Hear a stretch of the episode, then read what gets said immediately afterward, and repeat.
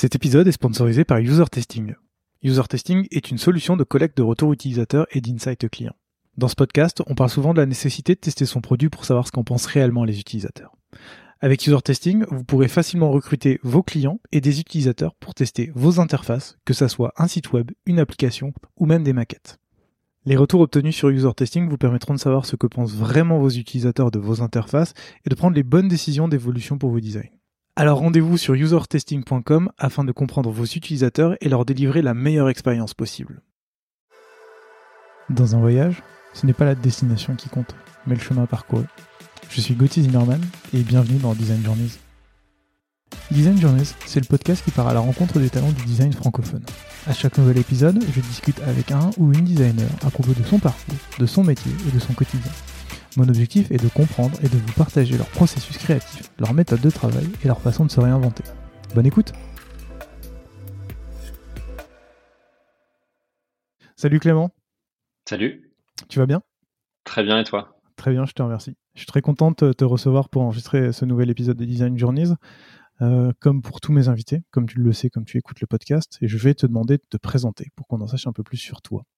Ouais, bah écoute, déjà, merci beaucoup pour l'invitation, ça me fait très plaisir et j'aime beaucoup ce podcast, donc c'est, euh, très très cool. Euh, bonjour à tous, moi je m'appelle Clément Fedi, j'ai 32 ans, euh, je suis principal designer chez Adobe via l'acquisition de Behance en 2012. Euh, je vis en France depuis à peu près deux ans. je suis revenu en France, j'y suis né. J'y ai fait mes études, mais je suis revenu il y a deux ans après avoir passé une dizaine d'années à New York.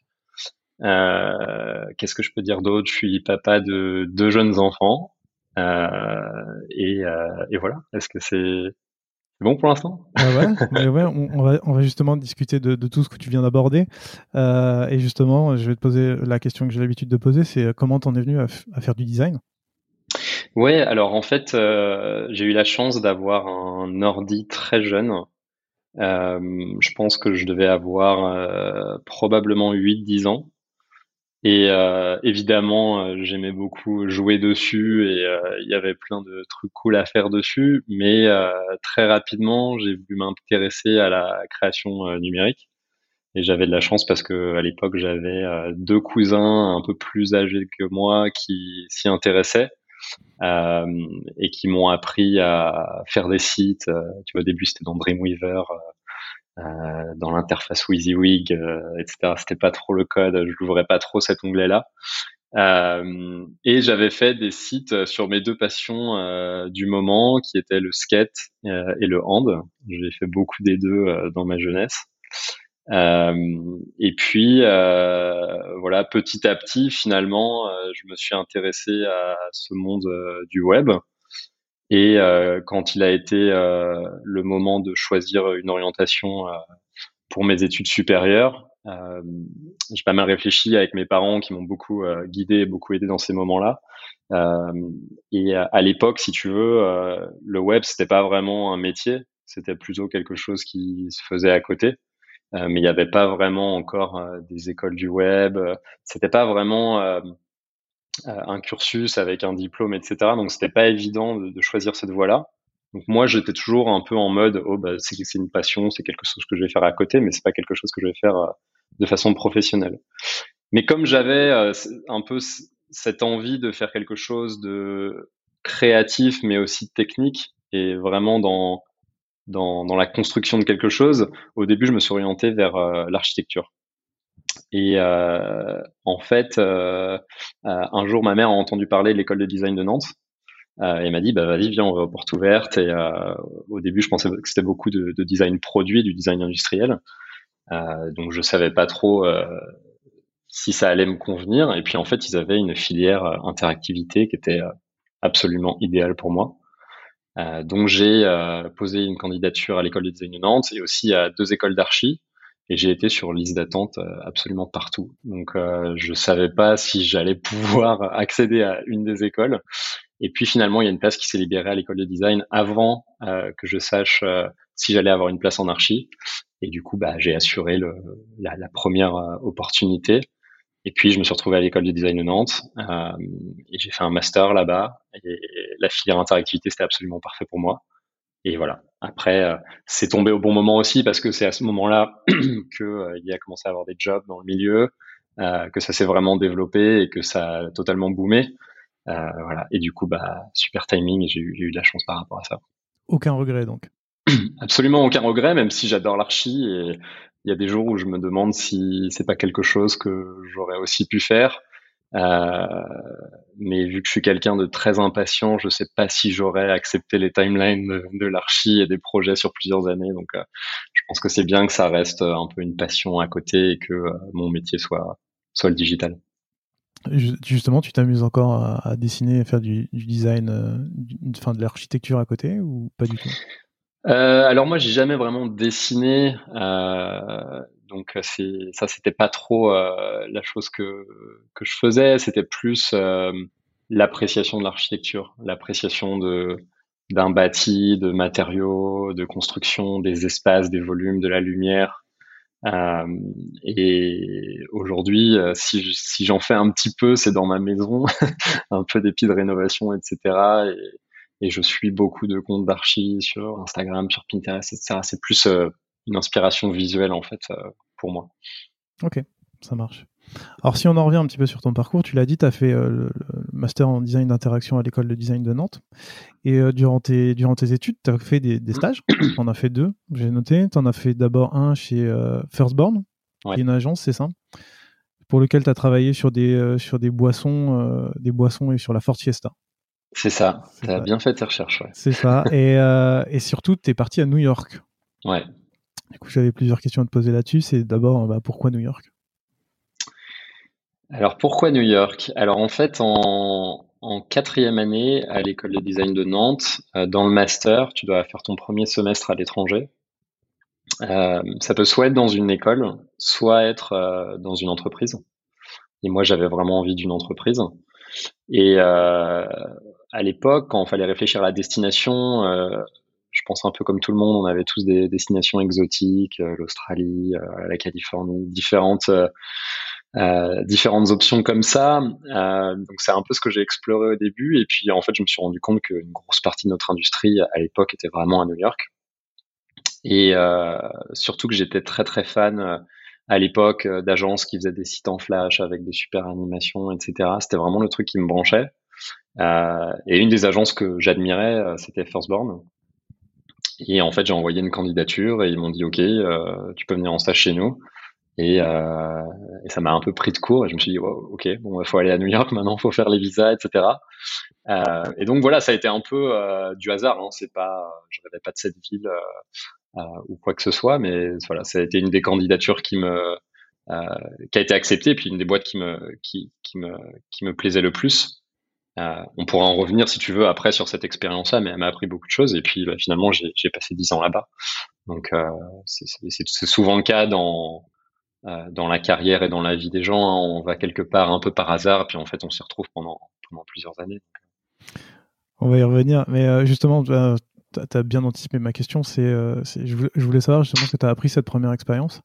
Et avant ça, tu, parlais de, de site en flash. Toi, c'était quoi Qu'est-ce que tu faisais en fait? Parce que j'ai juste vu que tu étais bah, stagiaire designer, mais ça veut tout et rien dire. Donc, est-ce que tu as commencé à mettre un pied dans, le produit? Est-ce que c'était plus de vraiment ce qu'on peut se dire de, l'agence et c'était vraiment de la com? Qu'est-ce que tu faisais? C'était vraiment de la com et c'est vraiment de, de la pub digitale euh, qu'ils font. Euh, c'était juste avant que la pub vraiment se transforme avec euh, énormément de campagnes sur euh, Facebook, euh, tous ces réseaux sociaux. Donc j'ai eu encore de la chance de pouvoir bosser sur euh, des micro-sites, etc. ça a beaucoup changé au moment où je suis parti. Ils ont fait beaucoup plus de, ouais, de campagnes sur les réseaux et, du coup avec des supports beaucoup plus statiques. Donc là-dessus j'ai eu, eu de la chance. Après, c'est vrai qu'à l'époque, il n'y avait pas encore une, une dimension produit digital aussi développé que maintenant. Il n'y avait pas vraiment d'options de start-up ou, ou d'entreprises sur lesquelles vraiment tu pouvais bosser sur des produits. Euh, et donc, euh, on a été beaucoup à faire des stages dans des agences, euh, vraiment plus sur de la sur de la communication. Et voilà, en tant que stagiaire, moi, si tu veux, je suis arrivé et déjà, je parlais pas très bien anglais. Donc, ma première mission, ça a été de, de développer ça et de pouvoir bien discuter avec tout le monde. puisque si tu comprends pas ce qu'on dit et si tu te fais pas comprendre, globalement, tu peux pas faire grand chose, surtout dans la com. donc ça, ça a été très compliqué. Euh, mais on m'a quand même donné pas mal de, de missions. Très souvent, c'était euh, reprendre les PSD de, des directeurs de créa et des directeurs artistiques qui avaient besoin d'être un peu euh, nettoyés, réorganisés, etc. Donc vraiment du boulot de stagiaire comme tu peux l'imaginer. mais moi, c'était super parce qu'en fait, je pouvais ouvrir leur PSD, je pouvais regarder comment c'était fait, et je me suis rendu compte que j'étais nul en fait et que eux c'était ils étaient incroyables et j'ai en fait j'ai rarement bossé avec des gens si talentueux ça a été un milieu que j'ai pas du tout aimé la pub mais les gens qui bossaient dedans étaient hallucinants quoi. Vraiment des des artistes et une capacité à retranscrire une idée dans une image qui est juste absolument bluffante. Donc voilà j'ai appris beaucoup de choses euh, techniques je dirais euh, liées à Photoshop euh, particulièrement. Et puis euh, une découverte du monde de, l'entreprise, de comment ça fonctionne, euh, qu'est-ce que c'est une agence de pub new-yorkaise, tu vois, quand même, c'est c'est un peu des icônes quand même euh, dans le milieu de la créa. Et, et voilà, et puis ça m'a surtout appris ce que je voulais pas faire. Ce que je voulais pas faire, c'était la pub. Donc en fait, c'était une très bonne expérience pour finalement s'orienter ailleurs. Et ça avait rien à voir avec la boîte. C'était vraiment, c'est quelque chose qui est pas aligné avec moi profondément. L'idée de mettre euh, mes compétences au profit d'entreprises pour vendre des choses dont les gens n'ont pas besoin. Euh, c'était juste pas ce que j'avais envie de faire euh, de ma carrière, même s'il y a des parties qui sont très intéressantes, mais c'était juste pas pour moi en fait. Et j'avais pas vraiment d'intuition. Je me retrouvais dans des dans des réunions de brainstorming où en fait je, je comprenais rien à, comment les idées arrivent en fait. C'était n'importe quoi. Euh, et moi je pense que je suis un peu plus pragmatique et rationnel. Et c'est aussi pour ça que le produit me va beaucoup mieux. C'est plutôt euh, t'as un souci dans une navigation dans un flow etc il faut le résoudre. Et eh ben t'y vas et tu, tu résous le, le problème. La pub c'est un peu plus abstrait quoi. C'est bon, faut faire connaître notre produit, il faut que ce soit viral, etc. Et tout ça, c'est un peu euh, hasardeux d'une certaine façon. Donc, euh, c'était pas, c'était pas fait pour moi et c'était pas ce que j'aimais, donc tant mieux. Et je me suis réorienté vers, vers du produit. Ce qui nous amène euh, tout de suite à Behance, puisque après, à la fin de tes études, du coup, tu retournes aux États-Unis, tu retournes à New York. Ouais, même avant la fin. Ouais. Mm. ouais. tu vas nous en dire un peu plus, juste pour ceux qui ne connaîtraient pas Behance. Euh, j'espère que les gens qui nous écoutent connaissent un peu. C'est une plateforme sur laquelle les artistes et les designers peuvent euh, poster en fait leurs créations. C'est un site qui a été fondé en 2005 et qui a été racheté en 2012 par Adobe. On reviendra dessus aussi. Et donc du coup, toi, à partir de février 2011, tu rejoins justement, euh, bah, tu rejoins Behance. Ouais. Qu'est-ce qui t'a donné envie de, de, retourner déjà à New York et d'aller dans une petite boîte? Parce qu'il me semble qu'à l'époque, Behance, c'était 20 personnes. Ouais, alors euh, en fait à l'époque, euh, je réfléchissais plutôt euh, à, aller à Paris. En fait, c'était en cinquième année, donc vraiment avant le diplôme.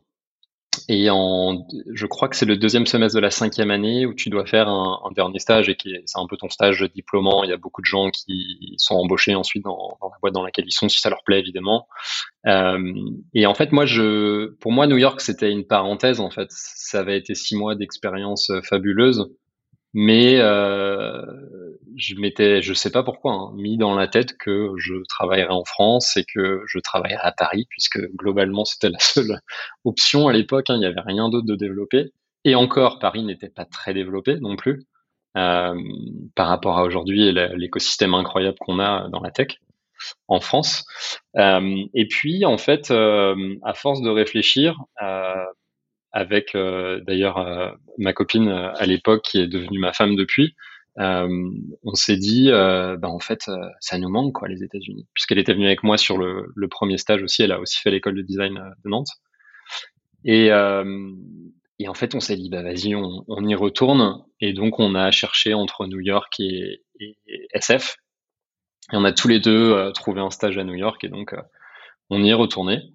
Euh, et euh, Behance, en fait, c'est assez drôle comment ça s'est comment ça s'est passé. Alors moi, j'avais déjà utilisé le produit à l'époque. D'ailleurs, je l'avais utilisé pour présenter certains de mes projets de l'école. Et c'était un réseau tout neuf en fait, hein, vraiment assez innovant sur pas mal de choses, notamment comment tu présentes ton boulot et, et l'éditeur de projet qui était assez révolutionnaire à l'époque. Euh, faut se souvenir à l'époque, il y avait pas trop de euh, de real time. De, c'était les tout débuts de ce qu'on appelait Ajax et des technologies qui te permettent de pas rafraîchir la page pour faire des trucs. Et eux, ils l'avaient vachement euh, bien utilisé euh, et tu pouvais vraiment construire ton projet, drag and drop, etc. Enfin, c'était assez bien fait. Et en fait, j'avais vu qu'ils avaient une offre d'emploi pour un designer d'interactivité. Et bah moi j'étais pas designer encore, j'étais j'étais stagiaire, j'étais junior et du coup je m'étais dit bon bah j'ai pas l'expérience encore pour y aller. Et euh, je me suis trouvé un stage chez Microsoft euh, à New York. Et euh, en fait euh, ça traînait, ça traînait, ça traînait. Les RH m'envoyaient pas les papiers. Euh, la timeline devenait de plus en plus serrée, de plus en plus courte. Puis soudainement j'ai un email du cofondateur de Behance dans ma boîte, euh, Mathias, du coup, qui est le cofondateur designer, et euh, qui dit bah voilà, on a trouvé ton portfolio, on a vu sur ton portfolio que tu cherchais un stage à New York, bah, nous on est à New York et puis on a un stage à te proposer. et là, du coup, je leur dis bon bah c'est cool, mais moi en fait j'ai déjà un stage et je vais signer. Euh, et ils me disent bah nous on aimerait de, on aimerait parler avec toi quoi. Donc je fais un Skype avec lui et puis en fait dans le Skype je rencontre quasiment tout le monde de la boîte, euh, les uns après les autres. À l'époque, ils étaient une dizaine. Et euh, ça me prend totalement de court, en fait. Je me dis, mais ces gens-là, ils sont géniaux. Euh, la boîte, elle est top. J'utilise le produit. C'est pour les créas, donc c'est mon milieu, c'est mes potes, c'est les gens de mon école, tu vois, c'est vraiment euh, mes peers, quoi, en fait. Hein. Et, euh, et du coup, je me laisse tenter, quoi. Et euh, je vais chez Behance et je suis, euh, je crois, le douzième à arriver, quelque chose comme ça. Euh, le troisième designer en comptant Mathias, le cofondateur, donc euh, juste le deuxième designer en fait, euh, euh, si tu si tu prends pas les, les, fondateurs, parce que bon, ils passent quand même beaucoup de temps à faire autre chose. et en fait, voilà, expérience absolument géniale. Et ça, c'est en 2011 et on est en 2022 j'y suis encore quoi. ça, j'aurais jamais pu l'anticiper, mais euh, super, euh, super histoire quoi. Je vois ça. Donc encore une fois, aucun regret. Ah non, du tout. Bah non, non, parce que là, pour le coup, je pense que ça, ça a tellement changé ma vie de, de plein de plein de points de vue différents et, et c'est bien ce qui m'a aussi donné envie de rester à New York parce que quand tu es loin de ta famille, euh, finalement ta nouvelle famille c'est aussi tes collègues. Euh, sauf si voilà, tu as des enfants, etc. Mais moi, j'étais vraiment très jeune quand je suis arrivé là-bas. Et euh, ils m'ont énormément aidé pour m'intégrer, pour, euh, pour tout, en fait. Ça a été vraiment beaucoup plus que professionnel. Et notamment aussi pour le développement de l'anglais, puisque Mathias, le cofondateur, lui, est espagnol, il venait de Barcelone, et il était à New York depuis, je crois que c'était 5-6 ans quand je suis arrivé. Et le premier jour, il m'a dit, écoute, euh, tu me dis, hein, mais soit je te reprends à chaque mot que tu dis mal, soit je laisse filer. Tu choisis. Et je lui ai dit, bah non, reprends-moi. Et les premiers mois, il m'arrêtait, mais je te jure, c'était toutes les phrases, quoi. et en fait, en, en l'espace de 3 à 6 mois, j'ai énormément progressé. Je suis devenu totalement bilingue. Et sans lui et sans son aide, je pense que ça aurait mis beaucoup plus de temps. Et la langue pour s'intégrer, c'est ultra important et s'intégrer personnellement et professionnellement. Et ça, ça a été, euh, ça a été vraiment incroyable pour moi. Donc, euh, jusqu'à aujourd'hui, ça reste euh, voilà des amis, des très très bons amis, et, et je suis hyper reconnaissant pour tout ce qu'ils ont fait pour moi.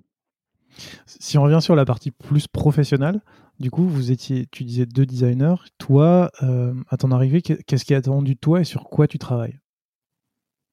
Alors en fait, à l'époque, euh, Behance, on avait pas mal de produits c'est beaucoup moins le, cas aujourd'hui. On a beaucoup euh, euh, raccourci en gros la ligne de produits, mais c'était un peu à l'époque voilà de start-up où tu dois un peu aller à gauche à droite et voir ce qui ce qui prend en fait. Hein.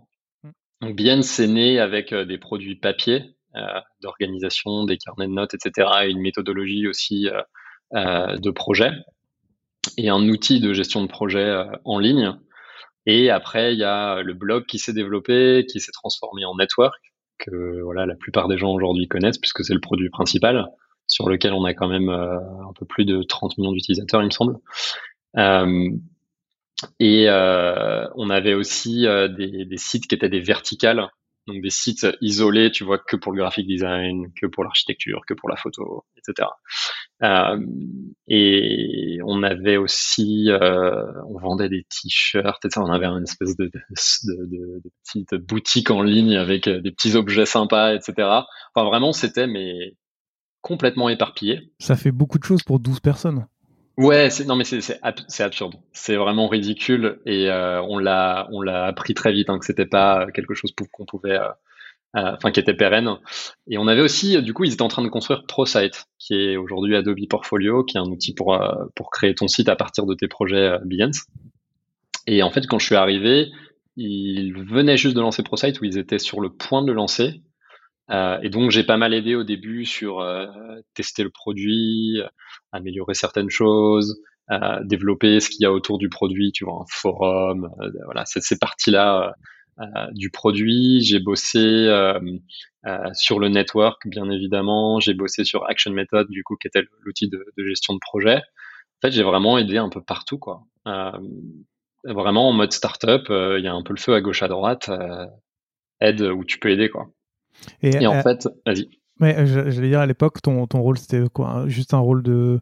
Tu faisais principalement les interfaces, tu allais aussi faire de, de, la recherche utilisateur, ou, comme tu disais, comme c'était le feu, qu'est-ce que tu faisais concrètement? Que de l'interface. Globalement, c'était vraiment de la prod. Euh, à la fois, en fait, vraiment tout, quoi. C'était conception, wireframe, design, production derrière, assister les devs ensuite dans, la, dans le développement. Euh, review, test et lancement. C'était vraiment la première fois en fait que je touchais à ça de A à Z. Et du coup, j'ai pu bah, travailler sur tout ça euh, d'un coup. Euh, ouais, c'était assez complet. Mais à l'époque, en fait, on faisait pas de recherche utilisateur. C'était quelque chose euh, que les founders n'avaient pas trop de, ils avaient pas trop de croyances là-dedans. À chaque fois qu'ils avaient fait des focus group, etc., ça s'était très mal passé. D'ailleurs, le le, dernier focus group qu'ils ont fait, c'est quand les gens leur ont dit non, non, personne n'a besoin de Behance, on n'a pas besoin d'un autre euh, réseau, on n'a pas besoin d'un autre login, mot de passe. Euh, MySpace, c'est très bien et on met notre taf là-bas, quoi. Et donc, euh, s'ils avaient écouté ça, Behance ne serait jamais né. Et du coup, de ça, de cette expérience-là, c'est créer cette espèce de, croyance que les focus group, c'était inutile. Et, évidemment, au fur et à mesure des années, ils se sont rendus compte que ça n'a pas besoin d'être si noir ou blanc, quoi. C'est il faut les faire d'une certaine façon, euh, dans un certain contexte, faut poser les bonnes questions, etc. Mais, euh, mais voilà, du coup, il y avait vraiment très peu de recherche. C'était vraiment très basé sur l'intuition et la vision de, de Scott, qui, qui, qui, était le CEO. Et, et voilà, c'était fascinant, ça allait très vite du coup. C'était une idée, pouf, design, et puis après on construisait le truc deux semaines après. Quoi. Ça fusait dans tous les sens. Et moi, euh, ça me nourrissait énormément quoi. Enfin, c'était génial pour moi. En plus, j'étais jeune, j'étais libre, euh, je pouvais bosser tard. Enfin, c'était euh, c'était vraiment l'expérience startup géniale quoi. Et, justement, au bout de au bout de six mois après ton stage, tu, tu passes senior designer. Ce qui m'épate un peu, c'est que en très peu de temps, tu deviens senior. Ouais. Comment tu comment t'expliques ça? Ben moi aussi, ça m'a surpris en fait. c'était à l'issue du stage quand ils m'ont fait une proposition de bah, d'offres d'emploi en fait pour que je reste et que je retourne pas en France. Je me souviens, je, prenais un petit déj avec Scott et Mathias du coup à Balthazar, hein, une, sorte de brasserie assez euh, connue à Sceaux, en plein milieu de Manhattan, vraiment juste en bas de notre bureau. Et euh, ils me donnent l'offre et dessus se marquait senior designer. Et je me souviens, ça a été ma première question. Je leur ai dit mais vous êtes trompé, euh, je suis pas du tout senior. J'ai c'était quoi 2011, j'avais 22 ans, quelque chose comme ça.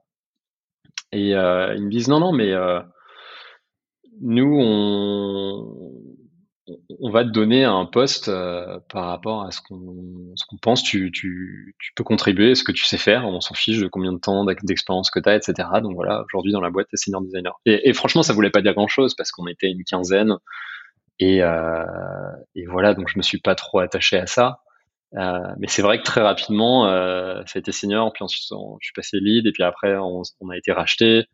Et, et, cette progression, elle s'est fait extrêmement rapidement, mais je pense juste parce que j'ai eu trop de chance de tomber avec des gens qui m'ont fait hyper confiance et qui ont toujours envie de, qui ont toujours eu envie de me pousser vers le haut, en fait, quoi. ça a eu, ça, ça, du coup, ça a pas eu vraiment d'impact en fait sur ton, sur ton travail au quotidien. Le fait que tu, tu passes senior puis lead, en fait, ça, c'était juste un nom. Ouais, c'était juste un nom. Euh, surtout, euh, voilà, les, les, titres à l'intérieur de petites organisations, elles ont pas trop d'importance. Enfin, c'est. Alors moi, je, je, pense toujours que c'est très important pour ta carrière et, et, et, ça a quand même de la valeur et, et il faut quand même euh, faire attention à ça.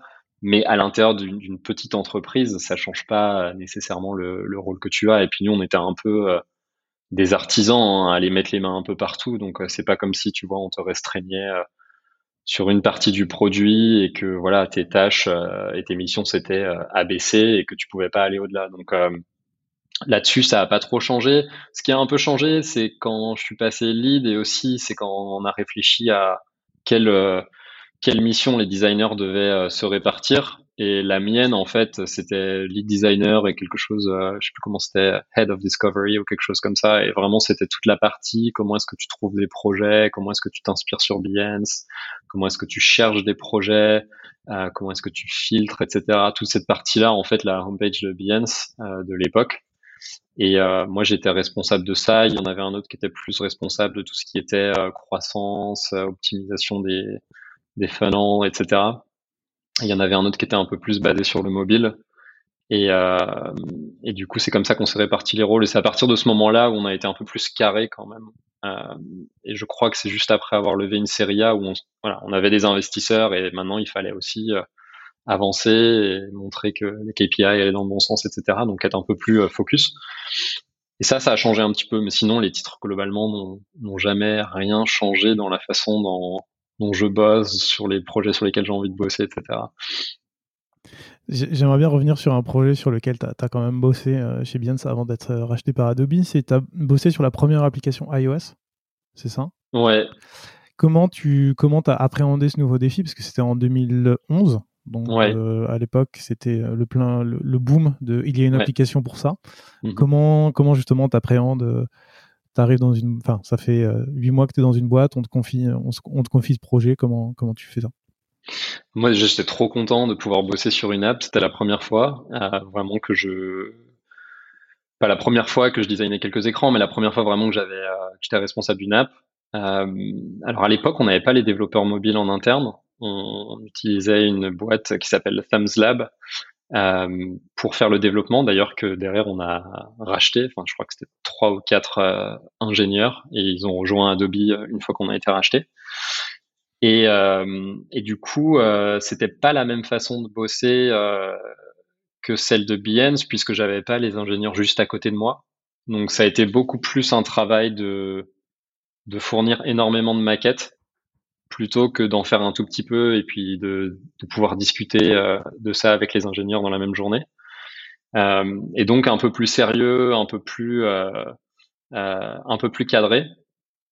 Et moi, je j'aborde ça vraiment en mode défi et challenge et en mode bah, ça va me permettre d'apprendre plein de trucs. Et l'une des premières choses à l'époque, c'était est-ce que tu designs en 1x, 2x Retina par Retina. Euh, comment est-ce que tu fais? C'est quelle taille de, le canvas? Euh, Comment est-ce que tu fais par rapport aux différents devices? Alors, il y en, a, il y en avait beaucoup moins qu'aujourd'hui, donc c'était un peu plus facile. Il n'y avait pas d'app universel non plus, donc tu n'avais pas besoin de penser à l'iPad euh, en même temps. Euh, et, euh, et, voilà, et puis c'est l'époque de, de de tous les petits détails à l'intérieur des boutons, de plein de, dégradés, des petits euh, inner shadows, euh, les petits euh, contours, les petits machins trucs, les petites ombres et tout. Et là, je me suis vraiment fait vachement plaisir et, ça a été vraiment un super projet. Et ensuite, on a enchaîné sur la, deuxième version de l'app. Et c'est là où je l'ai passé à un autre designer qui s'est ensuite occupé de, tout le mobile. Mais ça, ça a été un super projet. T'en retiens quoi en, positif et, euh, en, négatif en apprentissage, on va dire? De ce projet-là? Ouais.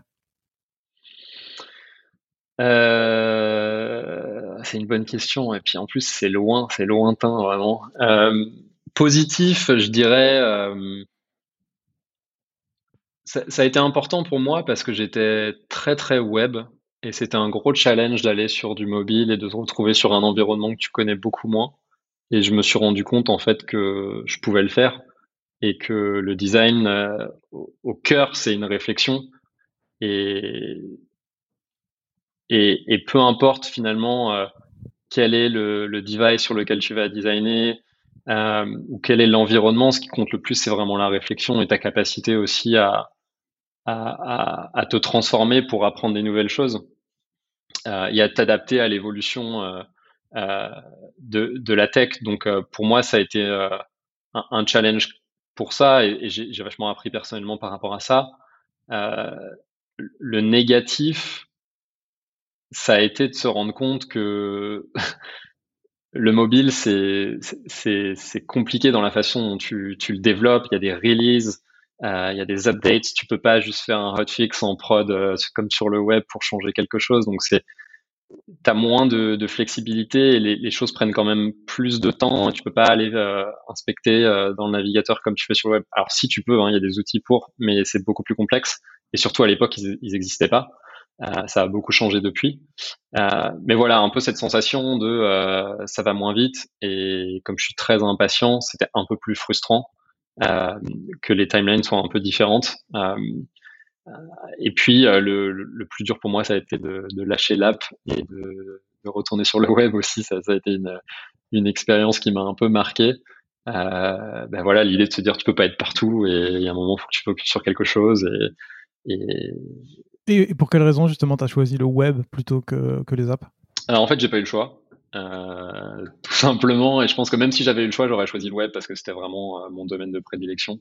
Je pense que c'était là où je pouvais avoir les, les, plus grosses contributions. Et comme je te disais, avec euh, le process un peu plus lent des apps, je pense que je m'y serais un peu perdu en fait à l'époque. dedans, j'avais besoin, tu vois, j'avais 22 ans, 23 ans, j'avais besoin que ça aille vite, que j'apprenne plein de trucs, que je puisse tester plein de choses. Et je pense que le web, c'était mieux pour moi à l'époque. Ça marche. Bon, alors ensuite, une fois que tu, lâches euh, l'app, tu passes lead designer et euh, quelques mois après, bien se faire acheter par Adobe. Mm-hmm. Euh, je pense que je n'ai plus besoin de présenter Adobe pour les gens qui nous écoutent. et la, question que je me posais, c'est qu'est-ce que ça change pour toi? Qu'est-ce que ça change à ta situation, ce, rachat et ce passage chez, chez Adobe? Ça, ça, change beaucoup de choses. et ça, change beaucoup de choses parce que, alors professionnellement, déjà, je me retrouve euh, dans une grande structure. Donc on pourra revenir là-dessus, mais il y a, un gros changement euh, par rapport à ça. Euh, et ne serait-ce que voilà pour contacter les RH, etc. Tout, ne se fait plus de bureau en bureau, tout ne se fait plus dans l'open space euh, à Manhattan, c'est beaucoup plus global et du coup, je me retrouve dans cette dimension-là qui peut être impressionnante des fois et dans laquelle aussi tu peux te perdre. Et surtout que voilà, je suis pas dans mon pays, donc je comprends pas comment les assurances maladie fonctionnent, tous ces trucs-là. Enfin voilà, il y a, y a, une sorte de un peu de surcharge par rapport à ça. Donc euh, il y a ce côté-là qui change. Euh, D'un point de vue euh, euh, création et, et, ce qu'on fait tous les jours, finalement, rien ne change. et c'est là où l'acquisition elle a été top, c'est que Scott a toujours su nous protéger un peu de, de, de se faire absorber dans des projets euh, euh, du reste de la boîte, etc. Et vu qu'on était isolé à New York et qu'on était à peu près les seuls à être à New York à Adobe, euh, on avait aussi cette distance géographique qui faisait qu'on arrivait à opérer un peu indépendamment. Et, parce, que Adobe est à San Francisco, c'est ça Ouais, ils sont. C'est vraiment le produit ASF. c'est un peu moins vrai aujourd'hui, mais quand même à l'époque, c'était tout était là-bas. Euh, et du coup, bah, le quotidien change pas vraiment. On continue de bosser sur Billions, etc. Et puis après un rachat, tu as toujours deux, trois ans où on te laisse un peu tranquille jusqu'à ce qu'on essaye de t'intégrer dans tous les sens. Euh, donc ça, ça a été, euh, ça a été assez fluide. Et puis voilà, ce qui change pour moi, c'est juste que j'étais endetté et que soudainement je peux rembourser mes dettes euh, on a aussi accès à un nouveau salaire. Euh, on n'est plus une, une start-up, donc euh, je galérais quand même pas mal à New York sur le salaire un peu start-up. C'était un peu chaud à l'époque.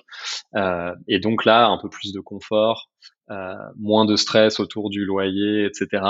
Et ça, ça a été un gros changement. Et voilà, c'est clairement tout, l'argent ne fait pas tout, mais quand tu es dans une situation où c'est un peu chaud, où tu es sur t'es proche du zéro euh, tous les mois, bah ça fait quand même une sacrée différence. Donc euh, ça, ça a été quand même un, gros changement pour moi.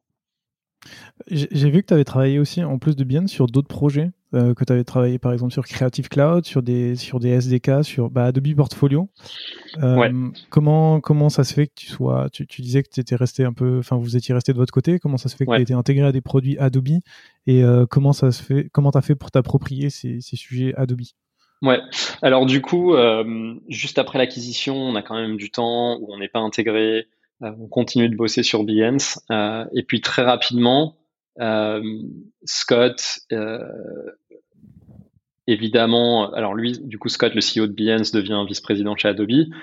Et évidemment, c'est lui qui va avoir une vision sur tous les projets qui sont faits euh, chez Adobe, euh, qui va être dans toutes les réunions où en fait son monde c'est plus que Behance. Euh, c'est ce qu'il doit défendre, mais euh, il s'ouvre à plein de nouveaux projets et il voit que voilà, on peut contribuer à gauche, à droite, qu'on peut aider sur certains projets.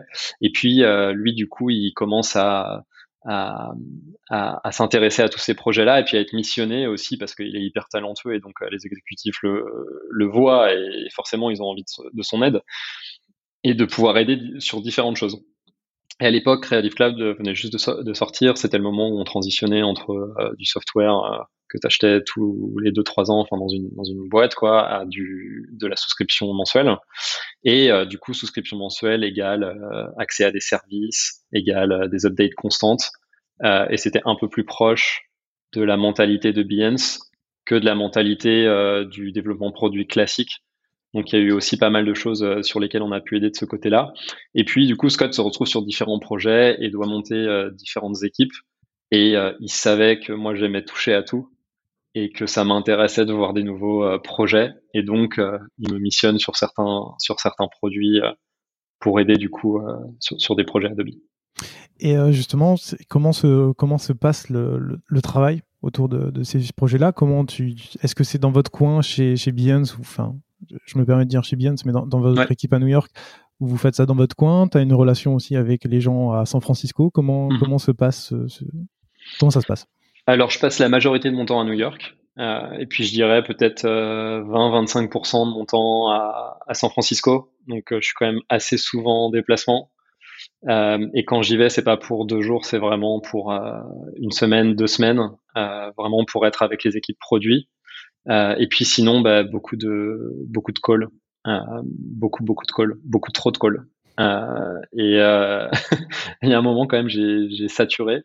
Euh, par rapport à ça, mais euh, mais oui, je me retrouve sur des projets où en fait aussi il y a beaucoup plus de monde, où on lance des initiatives, notamment le, le SDK que, dont tu as parlé, vraiment pour réinventer la stratégie mobile d'Adobe qui était complètement éparpillée à l'époque. Euh, et je me retrouve sur des projets où en fait au début il y a 10 personnes et puis on finit à 200 au bout de, de deux mois parce que il y a plein de projets en cours dans la boîte et quand tu commences à rassembler différentes teams, bah, tout de suite ça fait beaucoup de monde. Donc, je me retrouve à devoir un peu l'idée des initiatives design à l'intérieur de, de, de, grosses structures et de, de grosses équipes. Et là, j'avoue, je suis un peu paumé. Quoi. Là, là, c'est un peu difficile à ce moment-là. Comment, euh, comment tu fais justement? Parce que si, si, on suit ton parcours, ça fait 2-3 euh, ans que tu bosses, que tu as bossé dans une toute petite boîte sur des petits projets avec des personnes qui sont à côté de toi ou, plutôt euh, des petites agences donc assez simples de, de, parler avec. Là, comment tu fais? Parce que 200 personnes, ça commence à causer. Toi, tu toi, es en dehors du, du rôle, ou en tout cas du titre, plutôt junior ou en tout cas tu, commences mm. à faire tes, armes là-dedans. Comment tu comment appréhendes ça? Comment tu prends ça en main? Comment tu comment tu gères? Franchement, ça a été très compliqué euh, quand j'ai dû euh, vraiment transitionner de designer à aussi manager, à devoir embaucher. Et à chaque fois, je devais embaucher et manager des gens qui étaient un peu plus vieux que moi. Euh, j'avais un peu de mal par rapport à ça. J'avais l'impression d'être un peu un imposteur. Puis surtout que j'avais pas j'avais pas de vision managériale, j'avais pas de vision stratégique, j'avais une vision design, je savais où le produit, euh, je voulais l'emmener, où est-ce que ça pouvait aller, mais j'avais pas de, de pilier en fait euh, pour, pour, pour tout le reste en fait. Et ça, ça a été compliqué et j'ai été un peu laissé seul en fait euh, pour euh, pour gérer tout ça. Euh, puisque tout allait trop vite, en fait, je pouvais pas vraiment avoir de, de, de mentoring. Et donc, euh, je sais pas si j'ai une bonne réponse à cette question, mais c'est un peu juste, voilà, tu te réveilles le matin puis tu vas, quoi. Puis tu essayes d'avancer et tu essayes de, de progresser, tu essayes de prendre des décisions. Euh, ce qui a été compliqué, c'est aussi que soudainement, bah, tout le monde euh, donne son avis. Tu reçois des mails de, gens que tu connais pas, qui ont vu euh, le PDF traîner et qui te disent bah ça peut-être faut le faire différemment, etc. Donc il y a aussi comment est-ce que tu gères ça, comment est-ce que tu gères trop d'input sur ton boulot, comment est-ce que tu dis non à certaines choses, les choses auxquelles tu peux pas dire non, comment est-ce que tu les rediriges vers ton boss. Voilà, il y avait plein de trucs sur lesquels euh, j'ai beaucoup progressé, mais qui m'ont posé beaucoup de challenges. Et à l'issue de cette expérience, euh, je me suis rendu compte que en fait, il fallait que je retourne sur euh, du boulot d'IC, quoi. Juste être un, un, designer, un bon designer, pouvoir développer mon craft, mais pas être happé par le management et tout ce que ça induit. Donc vraiment être dans l'expertise technique, expertise design. Et je pense que c'est ça que j'avais de, de mieux à offrir en fait à la boîte. D'accord. C'est à ce moment-là où tu passes principal designer, c'est ça? Je passe principal designer avant ce changement. D'accord. Euh, parce que en fait, je me retrouve euh, dans des projets et dans des meetings où en fait, je dois être celui qui a le plus petit title, mais qui peut-être fournit le plus de choses. Et en fait, il y a un moment où Scott, il a juste, il dit, bah, c'est pas normal que euh, voilà tu sois à ce niveau-là et que les deux autres designers de Behance, donc euh, on était trois, soient à, ce niveau-là. Donc euh, on nous a tous passé principal. Et au moins, ça nous permettait dans des conversations où c'est un peu plus chaud, où tu dois prendre des décisions, bah, au moins de pas te faire écraser parce que il y a un monsieur qui est senior machin et l'autre qui est blablabla. Et moi, c'est toujours un truc qui, qui m'a posé problème parce que je pense que fondamentalement, euh, le, le, talent, il est clairement pas dans, Taylor. Euh, tout le monde devrait pouvoir s'écouter, tout le monde devrait pouvoir se respecter, mais n'empêche que surtout dans des grands groupes, des fois, il y a un peu la guerre des, titres et qui reporte à qui et qui est plus que l'autre et donc qui peut prendre la décision. Et c'était important pour nous au moins de jouer sur le, même terrain, quoi, d'être neutre. D'autant plus que nos contributions euh, prouvait qu'on pouvait être à ce niveau-là. Donc à partir de ce moment-là, tu dois être à ce niveau-là. Euh, donc voilà. Et, du coup, je passe Principal, je crois que c'est fin 2014, quelque chose comme ça. C'est ce que j'ai noté. Et alors, du coup, c'est un rôle dont on parle pas beaucoup en France. Ouais. Généralement, j'ai l'impression qu'on passe qu'on parle de lead à, euh, chief officer ou VP. Enfin bref, ça, ça, consiste en quoi ce rôle en fait? Ouais, du coup, c'est vrai que c'est un rôle qui est pas très connu. Euh, alors, aux US, il l'est. Je crois qu'en France, quand même, ça commence à se développer. En gros, et je peux te parler de comment Adobe euh, conçoit ce rôle. Je sais pas si c'est le cas partout, mais de ce que j'ai entendu, c'est à peu près le, cas. Euh, tu deux tracks tu as le track du management et tu as le track de l'IC, de l'individual contributor. Donc vraiment euh, quelqu'un qui est dans l'expertise et qui va pas s'occuper, euh, qui va pas manager des gens, qui peut l'idée des produits, qui peut l'idée des projets, etc., mais qui va pas s'occuper de, euh, de, de, développer des gens. Pas directement en tout cas. Et dans ce track d'IC, que du coup moi j'ai choisi, euh, tu as le poste de, de, principal qui en fait le c'est director of design cité dans le côté management. Donc c'est niveau directeur et dans des grosses boîtes généralement tu as euh, niveau de base, manager, directeur, senior directeur, VP, senior VP et ensuite tu as les C-level. Et, euh, et du coup c'est l'équivalent en fait de directeur mais à l'intérieur d'un track euh, euh plus personnel.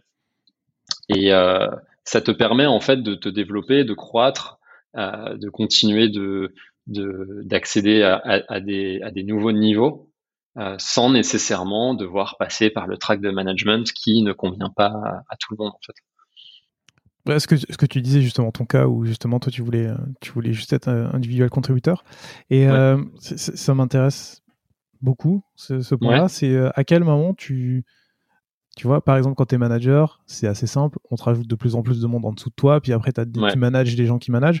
En tant qu'individuel contributeur, à quel moment il y a un plafond de verre ou à quel moment tu te dis que tu peux pas aller au-delà?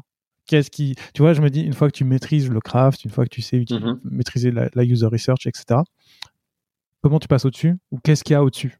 Qu'est-ce qui se passe ensuite? Tu veux dire au-dessus de Principal? C'est ça. Pour Qu'est-ce toi, qu'il en pourrait fait, y avoir après là qu'est-ce pour moi? pourrait y avoir? Oui, c'est ça.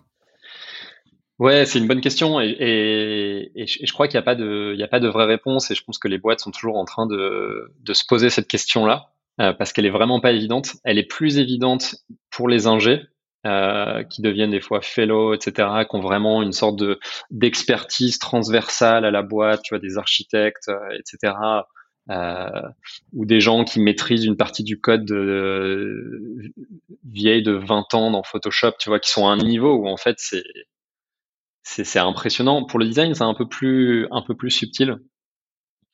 Euh, et c'est évidemment euh, une question que je me pose quand je réfléchis à, ma carrière et qu'est-ce que je pourrais faire à- par la suite. Je pense que pour moi, il y a l'idée de de pouvoir contribuer à, à plus de produits, plus de projets sans nécessairement euh, les avoir sous moi d'une certaine façon. Tu vois, je peux intervenir sur euh, euh, sur certains projets euh, de Behance sans nécessairement que ce soit mon projet. Euh, je peux aider des designers à se développer, euh, les aider à, aussi à les orienter d'un point de vue euh, produit, etc., mais d'un point de vue carrière aussi. Euh, donc il y a tout cet accompagnement sans nécessairement que ce soit euh, tes designers techniquement, euh, que tu sois leur manager, etc. Donc il y a une espèce d'influence sans euh, autorité d'une plus- certaine façon.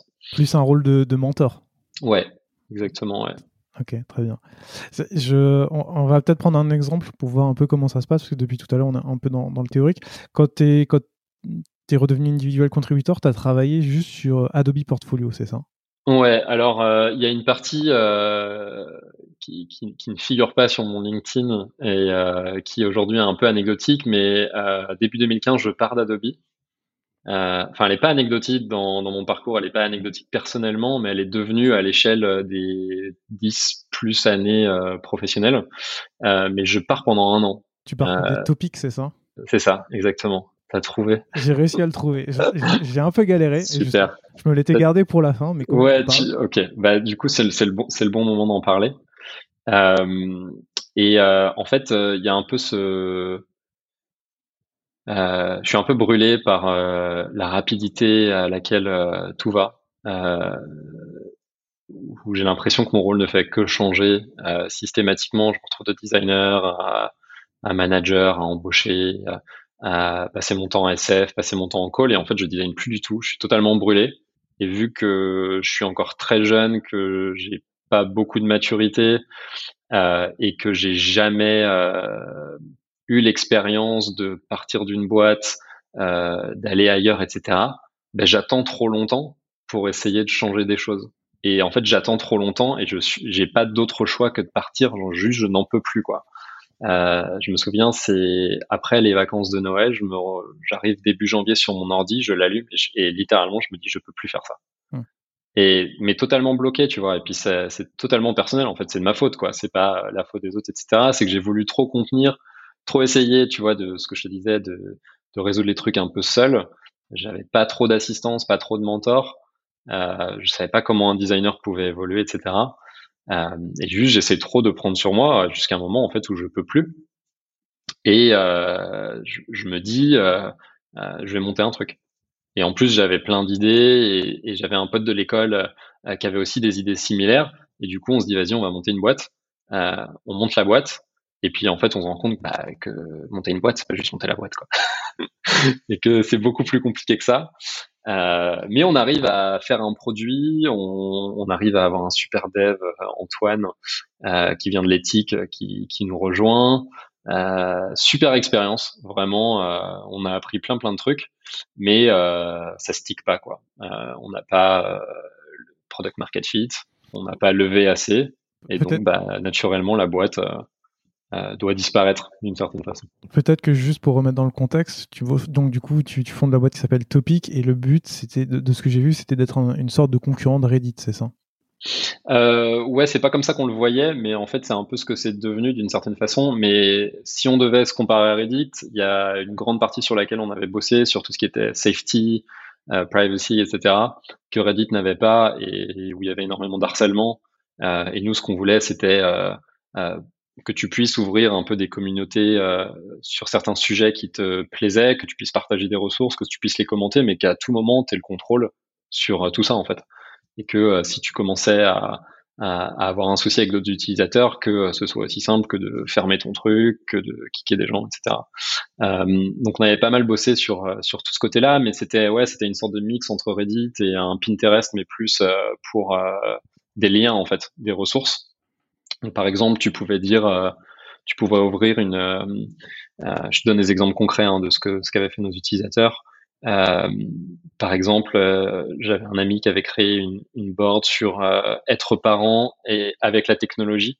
Donc, il relayait pas mal d'articles sur le screen time pour les enfants, comment est-ce que tu pouvais faire, etc. et donc, au fur et à mesure, tu avais des gens qui rejoignaient le truc et qui contribuaient, etc. Et puis, tu avais aussi, parfois, c'était des listes, par exemple, les meilleures agences de design ou les meilleurs documentaires de design. Et puis, les gens, ils pouvaient contribuer, ajouter les leurs upvote ou downvote. Ou, je crois pas qu'on avait le downvote, je crois qu'on avait que l'upvote, justement pour, euh, pour, pour, le côté positif, euh, jamais euh, rabaissé, mais tout le temps élevé. et voilà, et on a eu plusieurs milliers d'utilisateurs, mais on n'a pas réussi à, à, l'emmener dans une dimension où on aurait pu lever plus de fonds et en faire vraiment quelque chose. Et donc, qu'est-ce qui se passe une fois que vous réalisez que, que le projet doit s'arrêter?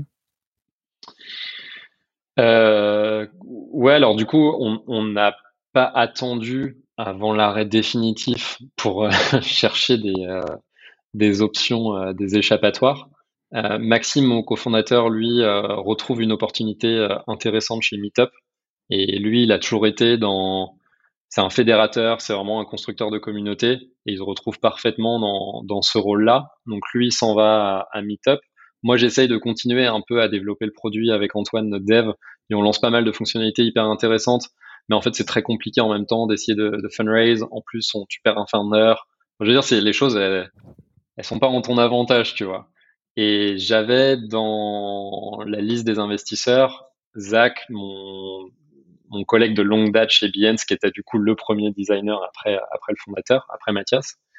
Euh, qui lui du coup était investisseur dans Topic et qui, voit le truc de près et qui me dit mais en fait Clem euh, tu t'as qu'à revenir euh, on a plein de projets hyper intéressants euh, euh, t'as appris plein de trucs maintenant tu sais un peu mieux ce que tu veux faire et puis on te craft un rôle qui te convient parfaitement oublie l'école oublie SF oublie Adobe et puis tu, tu rebosses sur des choses qu'on fait en interne chez Behance à New York avec la, la même équipe qu'avant et là, je commence à réfléchir du coup. Et là, pour moi, c'est la honte totale parce que je me dis, je vais planter mes investisseurs, je vais pas, je vais pas leur rendre leur argent. Euh, tu vois, je commence à paniquer quoi. Je me dis, c'est pas possible, euh, pas ça quoi, pas après euh, un an, c'est trop court.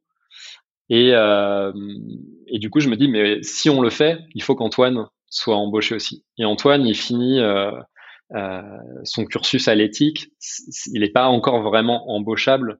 Euh, il faut qu'il finisse son stage avec nous, etc. Et puis après, puis est-ce qu'il veut vraiment? Tu vois, je savais pas trop. Donc c'était pas évident, c'était pas aussi facile qu'une embauche. Puis en plus, il lui fallait un visa, etc. Parce qu'il était aussi français. Mais euh, voilà, petit à petit, l'idée fait son chemin. je parle à tous mes investisseurs et ils me disent mais Clem, mais oublie notre argent. Nous, euh, on l'a fait pour t'aider, te supporter. Si ça marche pas, tant pis, tu nous le rends pas. De toute façon, quand on investit, on sait qu'on va le perdre à 95% du temps. Donc surtout, t'en fais pas pour ça. Euh, ferme bien le truc proprement. Prends ta prochaine opportunité et sois heureux, quoi. Et là, j'ai halluciné, quoi. je me suis dit, mais en fait, je me prends trop le chou et ces gens-là, ils sont juste adorables et on les avait sélectionnés parce qu'ils étaient proches de nous. Et donc là, c'est commence un process qui a franchement, euh, sans mentir, hein, qui a duré 2-3 ans avant que je me sente euh, confortable à l'idée d'avoir fermé cette boîte euh, et que je m'en remette. Mais pour moi, c'était parfait de retourner à Adobe puisque j'étais un peu affaibli à l'époque et j'avais besoin de retrouver la confiance, etc. Et rien de mieux que retourner dans un environnement familier avec des gens qui te connaissent, t'as pas tout à reprouver, etc.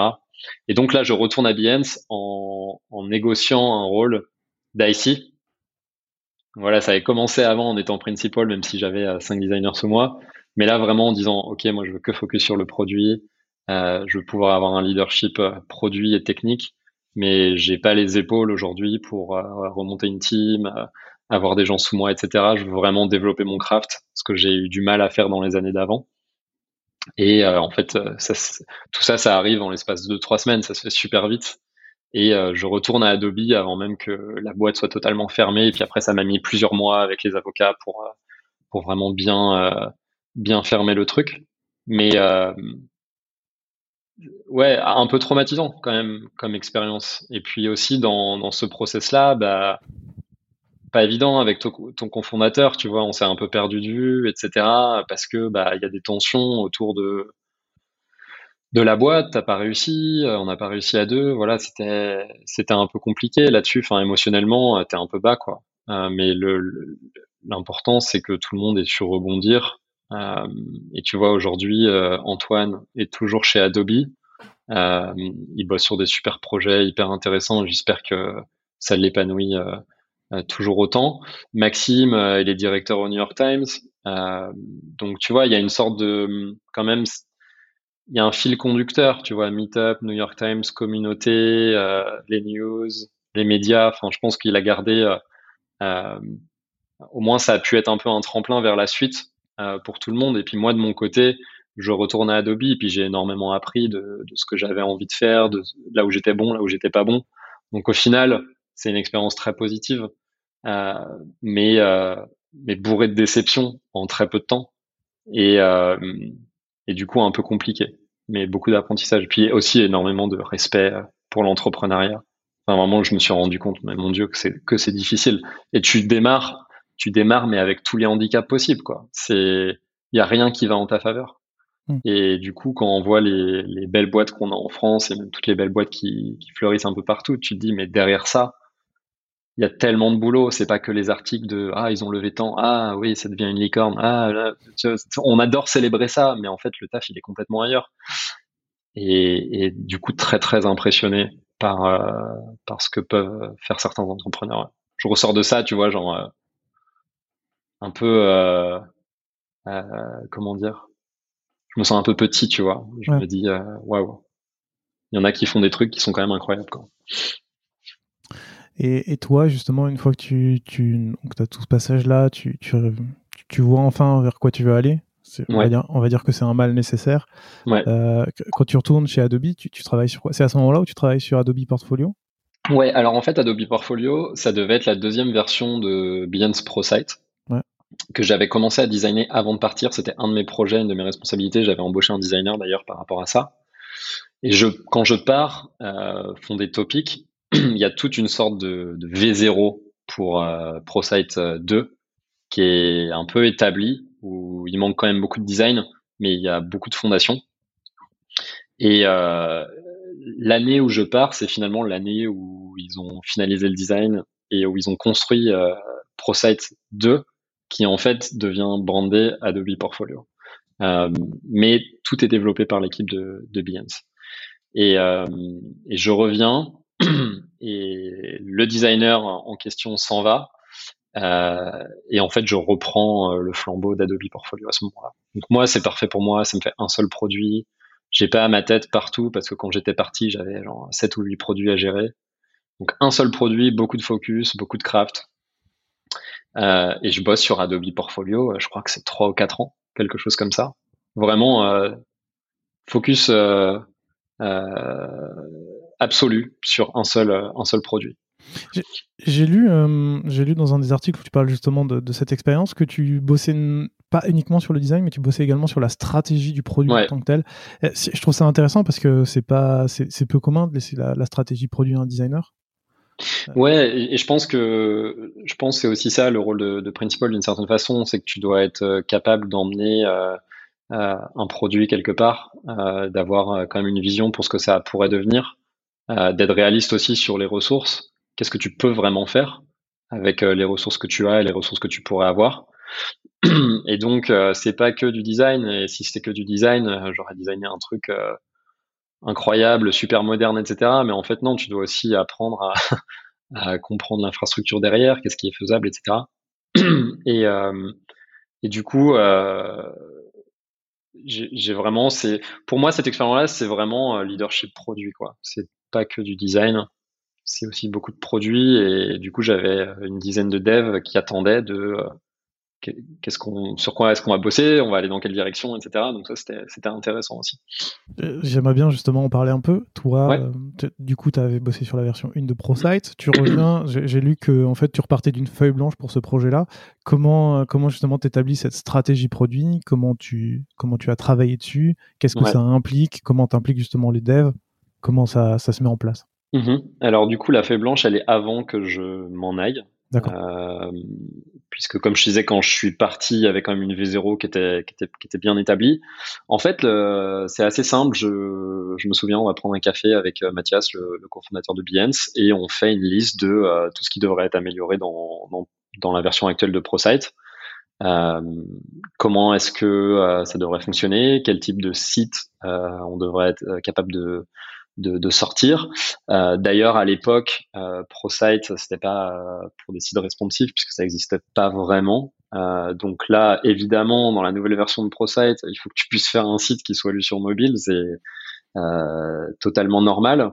Euh, voilà, des choses comme ça, tu vois, qui étaient mais évidentes et c'était des c'était des gros morceaux quoi. C'était pas des petites fonctionnalités, c'était vraiment repenser comment ça allait fonctionner. Et en fait, on se rend compte qu'on va devoir réécrire le, produit totalement en fait, qu'on va pas pouvoir se servir de de l'architecture, qu'on va pas pouvoir se servir non plus euh, des sites existants, on va pas pouvoir dire aux gens prenez votre pro site, euh, refresh dans le dans le navigateur et vous avez Adobe Portfolio. C'est pas possible en fait, on se rend compte que ça ça va ça va pas le faire. Et donc c'est pour ça aussi qu'il y a un changement de nom, que ça peut plus s'appeler ProSite, etc. Euh, et donc euh, voilà, c'est à ce moment-là, ça part tout du design comme tout ce qui a été fait avec Behance, c'est vraiment dans, notre ADN. Euh, le design va explorer. Il n'y a pas de euh, focus group, de user research, de euh, salle de réunion remplie de post-it. C'est pas du tout comme ça qu'on bosse. Et c'est plus, voilà, les designers s'en vont et, réfléchissent à, quoi pourrait ressembler le produit par rapport à, à tout ce qu'il faut améliorer en fait après, je commence à faire pas mal de proto, je code des petits trucs en HTML, CSS, JavaScript, euh, pour vraiment réussir à exprimer des concepts, parce que pour un, un, website builder, euh, tu peux pas que travailler en, en comps statique. Quoi. Il y a un moment, il faut pouvoir euh, toucher les choses. Euh, c'est particulièrement vrai pour euh, pour euh, pour ce, pour ce, milieu-là.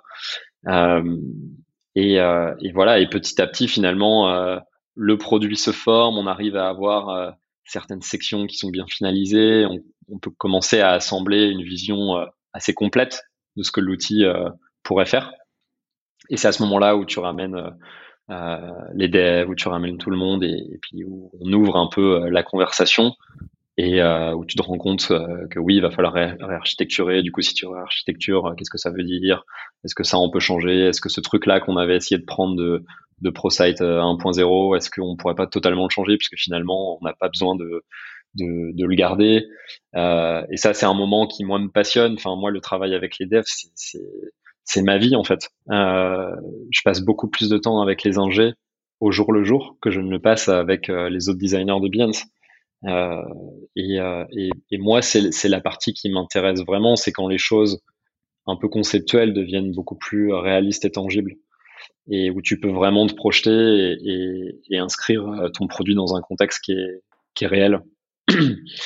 Et euh, voilà. Et puis après, je pars. Donc, je peux pas te parler de la partie où tout a été finalisé et construite.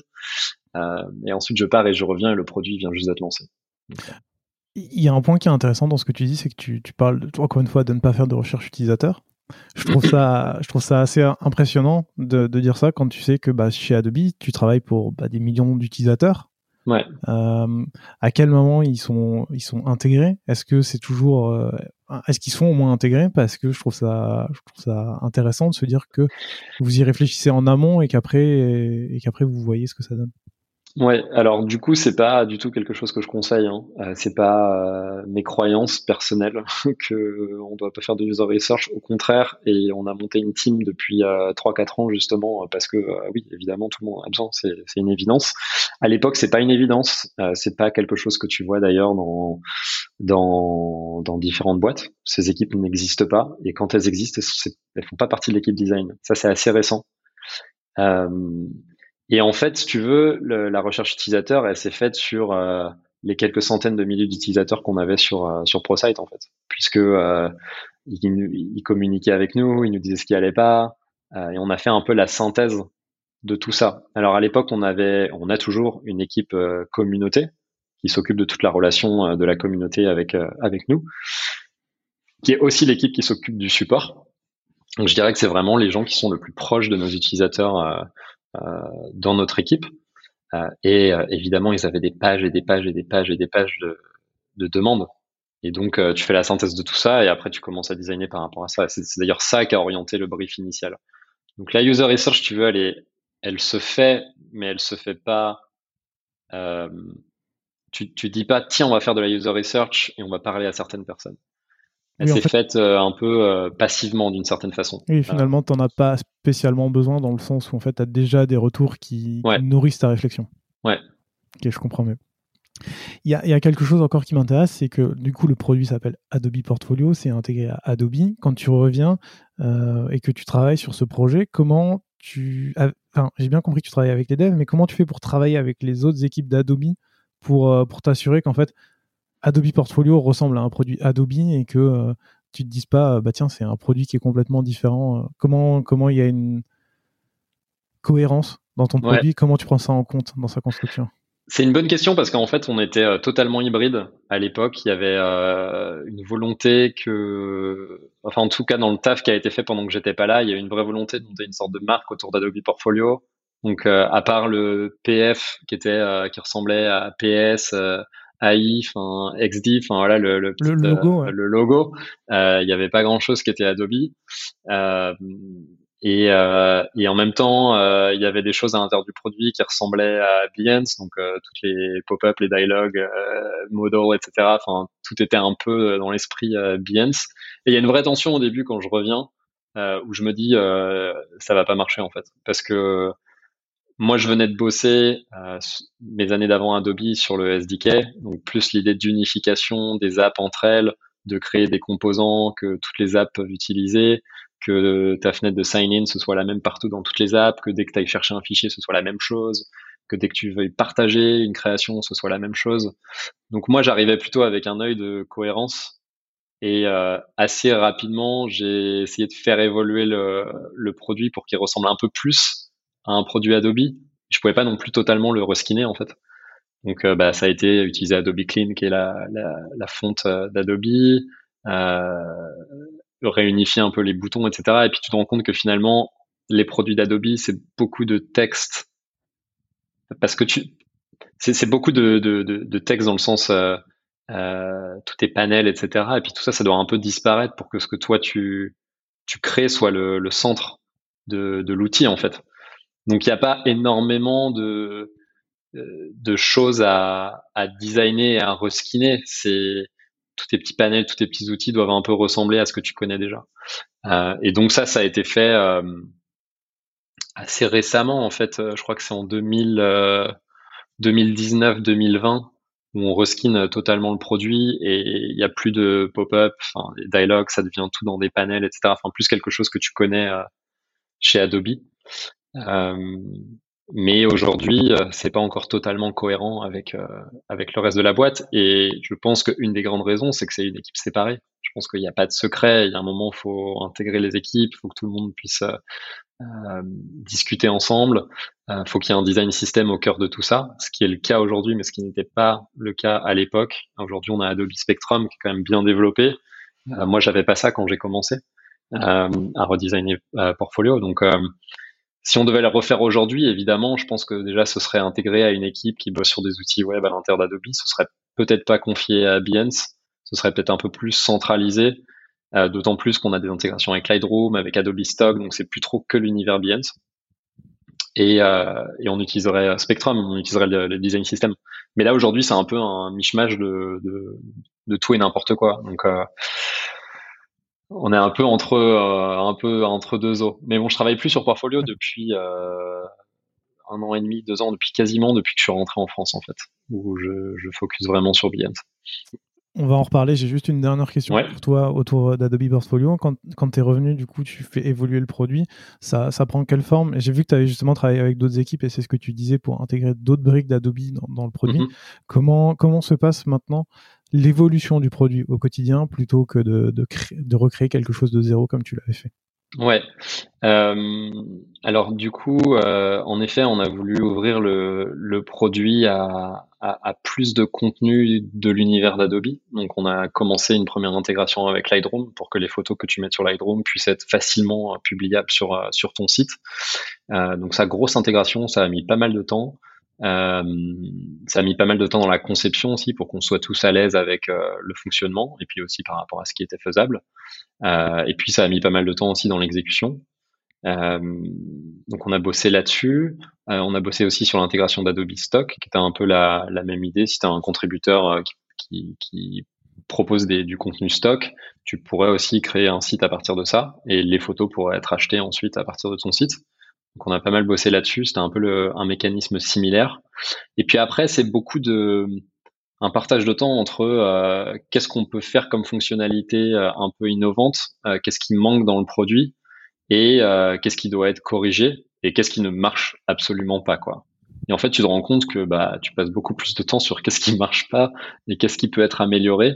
ça reste le cœur de, de mes journées à cette époque-là, hein, vraiment réussir à, à corriger des choses qui, qui, qui vont pas du tout. Euh, et là, c'est beaucoup de travail avec l'équipe communauté pour vraiment bien comprendre les problèmes des utilisateurs et pourquoi ça ne fonctionne pas, qu'est-ce qu'ils essayent de faire, et aussi avec les devs parce que le, le, le, truc qui est compliqué avec Portfolio, c'est que chaque changement que tu fais, tu dois t'assurer que ça va pas impacter le site des gens en fait. Donc euh, les gens leur site c'est euh, c'est leur vitrine. Si tu affectes ça, peut-être qu'ils perdent euh, des opportunités, qu'ils perdent des clients, etc. Donc c'est hyper important de ne pas les altérer euh, et que dans le temps, ils puissent réutiliser des fonctionnalités qu'ils ont utilisées quatre ans avant. Donc toi, quand tu te rends compte qu'il y a un truc qui est mal fait, qu'il y a une fonctionnalité en fait qui ne devrait pas exister, tu peux pas juste la supprimer. C'est pas possible parce que ça affecte derrière des centaines de milliers ou des millions de, de sites en fait. Et ça, ça a été très compliqué pour moi de, de gérer ça. Euh, je pense que ça a été un défaut à la conception initiale. On aurait toujours dû réfléchir à, un outil qui a des versions et pour un nouvel utilisateur, quand il arrive sur le produit, qu'il puisse avoir un différent set d'options que un utilisateur précédent. Pouvoir dans le temps enlever des choses euh, sans que les anciennes personnes s'en rendent compte pour qu'ils puissent toujours les utiliser, mais pour que toutes les nouvelles personnes qui arrivent sur la plateforme euh, n'aient pas des options qui ne vont pas fonctionner ou n'aient pas un set d'options qui ensuite euh, compromet euh, potentiellement d'autres fonctionnalités. Et ça, on l'a pas conçu comme ça. Donc ça, ça a été compliqué dans le temps à, à gérer. Et, comment tu faisais pour choisir les, les, sujets sur lesquels travailler? Parce que je sais que dans la plupart des boîtes, aujourd'hui, c'est des product managers qui ont la priorisation. J'ai l'impression que toi, tu travailles pas avec de PM en tout cas, euh, t'en as pas parlé ça, ça, ça, arrive un peu après. Euh, ça arrive un peu après. Euh, en fait, au début, il y a, y a, beaucoup de choses qui sont très évidentes. Enfin, au début d'un produit, quand tu le lances, tu te rends compte, ouais, bah, là, clairement, ça, ça marche pas. Ça, ça doit être amélioré. Euh, quand tu prends le feedback que reçoit l'équipe de communauté, tu te rends compte que tout va dans la même direction, quoi. C'est c'est assez focus. Euh, les gens euh, se plaignent globalement des mêmes choses. Et donc, bah, tu as tes priorités instantanément, en fait. Et puis après, tu as les priorités corporate. Par exemple, intégrer avec Lightroom, etc. C'est quelque chose qui a été mandaté. C'est pas moi qui ai décidé de, euh, de faire ça. Euh, je pense que c'est une excellente idée, mais c'est pas moi qui l'ai choisi. Et je sais pas si j'aurais choisi ça à l'époque, mais en tout cas, ça a été euh, une de nos missions. Euh, tu as aussi énormément de, de, choses que tu dois faire au niveau de, du côté légal et de la sécurité. Euh, donc il y a quand même les devs, ils passent euh, beaucoup de temps là-dessus euh, par rapport à ce qui est mandaté au niveau de, la boîte. Et ensuite, je me rends compte assez rapidement que je peux pas avoir toutes les casquettes, que je commence de nouveau à, à, être trop éparpillé. ça me rappelle un peu avant que je parte, où je design plus trop, où je passe trop de temps sur des tâches où c'est pas moi la meilleure personne, tu vois, où je suis pas hyper compétent. Et là, du coup, on a l'opportunité d'embaucher une PM à l'intérieur d'Adobe, euh, Joey, qui nous rejoint, je crois, en 2000, 2018, il me semble. Et là, je vraiment, elle prend le contrôle de la priorisation. Euh, on fait la stratégie ensemble. Et là, tout de suite, bah oui, c'est une évidence. C'est quelque chose qu'on doit partager. Euh, et, moi, du coup, j'ai pu à ce moment-là me remettre sur le design et vraiment euh, focus là-dessus. Ce qui d'ailleurs, derrière, me permet de rentrer en France, puisque toute la partie day-to-day avec les devs, tous les stand-up, etc., bah, finalement, elle la prend en charge. Euh, donc moi, je m'efface un peu et je focus vraiment sur euh, produire du design. Et ça, du coup, je peux le faire euh, en remote. Je peux le faire avec 6 heures de décalage. Et c'est ça qui m'ouvre la porte aussi à la possibilité de, de rentrer en France. Transition toute trouvée, puisque, puisque depuis, tu n'es plus sur Adobe Portfolio, comme tu nous l'as dit, mais tu retravailles chez Beyoncé. Ouais, ça coïncide pas exactement avec mon retour en France, mais un petit peu. Euh, parce qu'il y a un moment où les priorités corporate ont changé, où il y a eu beaucoup de, de nouvelles opportunités qu'on avait sur Behance qui devaient être euh, conçues, euh, designées, développées. Et là, du coup, on a shifté un peu les ressources. Euh, et ça correspond à peu près six mois après que je sois rentré, euh, je, me remets sur Behance. C'était aussi une volonté de ta part de revenir sur Behance ou c'est vraiment ouais. ok. Ouais je commençais j'avoue je commençais à ça faisait peut-être 4-5 ans que j'étais sur Portfolio euh, et j'avais envie de retourner vers un produit euh, qui n'était pas un outil, mais un produit communautaire comme Behance, euh, sur lequel bah voilà tu peux naviguer, tu peux t'inspirer, tu peux connecter avec euh, d'autres designers. Donc c'est plutôt les dynamiques d'un réseau euh, social plus que les dynamiques d'un outil. Et je chaturais un peu sur le côté outil. Donc c'est ça qui est bien aussi avec Behance et avec Adobe, c'est que je peux rester dans la même sphère. Enfin moi vraiment j'ai dédié les dix dernières années de ma carrière euh, au créatif en fait. Hein. Et je pense que ça va peut-être être le cas pendant de longues autres années en fait. Mais j'ai quand même la possibilité de changer un peu de focus, d'état d'esprit, parce que c'est important. Voilà, sinon tu, enfin il y a des gens qui arrivent à, à, à, rester sur le même produit pendant 20 ans, mais moi déjà je, fais 4-5 ans d'affilée et ça commence à être, euh, à être dur, tu as envie de changement, tu as envie de nouveaux challenges, tu as envie de, nouvelles façons de penser, tu as envie de nouvelles équipes, etc. Et c'est trop bien de pouvoir le faire sans nécessairement devoir t'en aller, d'aller dans une autre boîte, etc. Bien sûr. Est-ce qu'il y a une raison particulière pour laquelle tu as décidé de quitter New York pour retourner en France? Ouais, bah en fait, j'ai eu. Euh, mon fils est né en fin 2017 et à New York, du coup. Et quand je réfléchissais à, l'idée d'être père, je me disais toujours, euh, je voudrais qu'il grandisse à New York. Je trouve que cette ville, elle est incroyable. Et il y a, beaucoup de problèmes, comme partout. Euh, mais il y a énormément de diversité, il y a énormément de d'ouverture, un état d'esprit euh, que je trouve vraiment euh, inspirant. Et je me suis toujours dit, euh, je veux que mes enfants évoluent dans ce milieu-là. Et le jour où il est né, je me dis, bah non, en fait, je peux pas. le jour où il est né, enfin vraiment, je dis le jour. Je pense pas que c'était le jour, mais par la suite, je me dis, bah non, en fait, je peux pas être si loin de ma famille, je peux pas, euh, il peut pas grandir sans ses grands-parents, il peut pas euh, grandir sans notre culture. Euh. et, là, vraiment, mon opinion change totalement et je me dis, bah non, en fait, faut que je rentre en France, faut que je retrouve quelque chose de plus familier, c'est bête, hein, mais même dans le dans l'éducation, quand on regardait pour euh, dès la crèche, hein, mais ensuite pour la maternelle, le primaire, etc. C'est un autre système. Et en tant que parent, tu dois un peu tout apprendre. Et dans ces moments-là, tu as presque envie de plutôt d'avoir des choses familières. Bon, après, ça dépend des personnalités, mais en tout cas, c'était la nôtre. Et je sais pas, c'est un moment après dix ans, il y a vraiment, c'est la fin d'un chapitre. On a, on a envie de retrouver notre pays. Euh, on a envie de retrouver notre famille euh, qui nous manque et qu'on voit que une à deux fois par an. Et vraiment, on réalise, bah, personne n'est éternel. On a un enfant maintenant. Euh, il faut qu'on puisse partager ça avec tout le monde en fait. Et on le voyait à chaque fois qu'on rentrait pour les vacances, tu le vois dans les yeux de tes parents et tu te dis, bah, dans quatre jours c'est fini, je rentre. Enfin, on avait vraiment des vacances très courtes et on, je me disais mais je peux pas leur faire ça en fait. je, je, peux pas. Et puis même, il y a de la distance à chaque fois. Tu, tu les revois six mois après, ils s'en souvient plus. Il sait, il sait plus qui c'est. Et, et, moi, ça me rendait trop triste en fait. Et, c'est là où on se dit, ben, on va rentrer. Et, euh, du coup, euh, euh, très difficile de, laisser dix ans derrière toi, de, de t'en aller. mais Adobe a rendu ça très facile en fait. Vraiment, je, je, je flippais, je me disais, je vais demander ça, mais ils vont me dire non, c'est pas possible parce que bah, toute mon équipe est là. Et vu que j'avais fait les changements avant, et c'était pas totalement intentionnel hein, d'avoir un PM, etc. Ça s'est fait euh, par la force des choses. Enfin, ça s'est fait voilà avec avec le flow. Euh, mais soudainement, je réalise, ben en fait, je suis dans une position où je peux être remote, quoi. Et ça a totalement joué à mon avantage. Mon boss m'a dit, bah écoute, je vois pas de problème. Le jour où tu es prêt, tu me dis.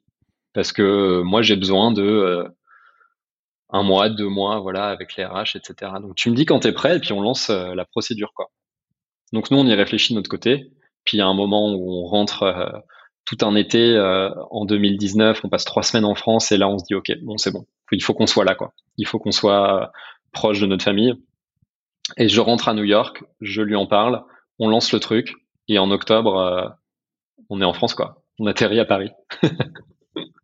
ça allait très vite en fait. Ouais, je, vois ça et, j'ai plein de questions à te poser autour justement du travail à, distance puisque bon c'est quelque chose que tout le monde connaît aujourd'hui maintenant un, peu un peu de force. Ouais. Mais euh, je me souviens il y a quelques temps j'ai reçu Julien Lyon qui, qui a travaillé bah, chez Adobe euh, sur, sur, Adobe Stock.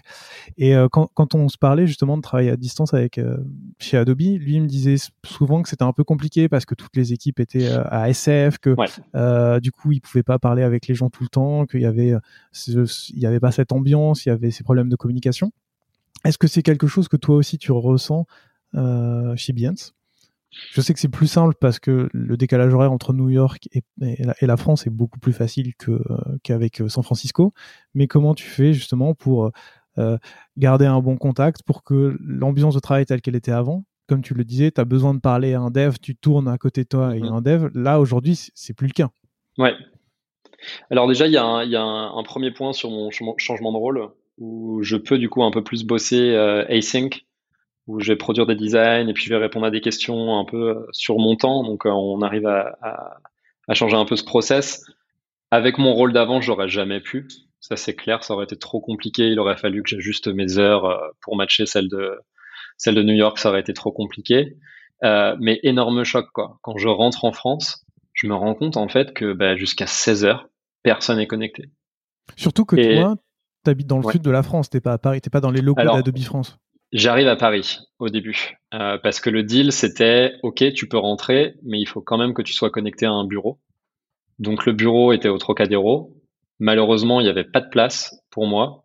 Euh, malheureusement slash heureusement parce que ça reste quand même un bureau qui était très orienté sales et je pense que j'aurais été un peu un alien euh, dans ce bureau-là.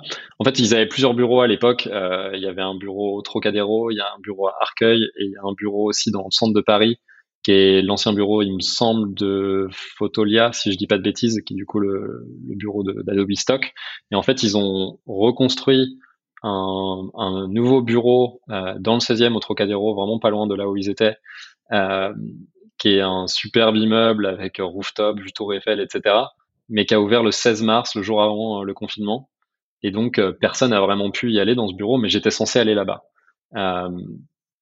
Et évidemment, à, l'époque, je ne savais pas que tout ça euh, allait arriver. Euh, donc, je me dis, bah, ok, je suis à la maison euh, et, j'essaye d'avancer et j'essaye de me créer une, une rigueur, mais aussi essayer d'accepter le fait que le boulot, ça va plus être la même chose. les heures de présence, elles ont plus aucun sens. Euh, du coup, bah, si le matin, tu as de la flexibilité et que tu as envie de te faire trois heures de design, bah, tu le fais. Mais si tu as envie d'aller faire un footing ou d'aller faire tes courses à ce moment-là, bah, il faut pas culpabiliser là-dessus, en fait. Parce que sinon, tu te forces euh, dans, dans un univers tout seul euh, à être complètement contraint par des, par quelque chose qui est totalement arbitraire en fait d'une certaine façon, totalement construit. Et ça, du coup, je commence à faire un gros process sur moi en me disant bon, c'est ok, Clem, il faut pas que tu sois, tu te sentes coupable là-dessus. Euh, il faut que tu avances à ton propre rythme. Et si ça doit être plus, plus tard dans la soirée, bah, c'est plus tard dans la soirée. Si c'est plutôt le matin, c'est le matin. Tant pis. Euh, et du coup, au début, il y a un ajustement aussi avec mes collègues parce que eux, ils sont tous à New York. À l'époque, il n'y a pas encore la pandémie. Donc là, je me retrouve vraiment tout seul en vidéo quand devant moi, j'ai une salle remplie de gens en fait. Je suis tout le temps un peu le mec euh un peu déconnecté en fait. Euh, donc ça, c'est un peu dur à vivre mais j'ai des collègues qui sont absolument géniaux et qui font tout pour que euh, je puisse euh, euh, le vivre au mieux possible.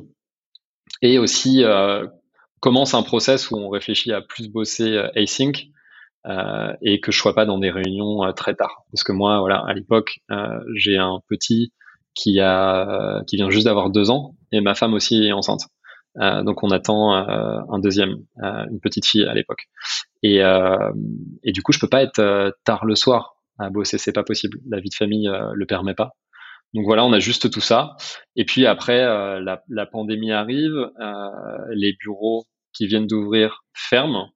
Donc je, je peux pas me projeter dans un cadre de travail. Et là, je dois simplement accepter le fait que je vais être remote, complètement remote en fait, que je verrai jamais les bureaux, etc.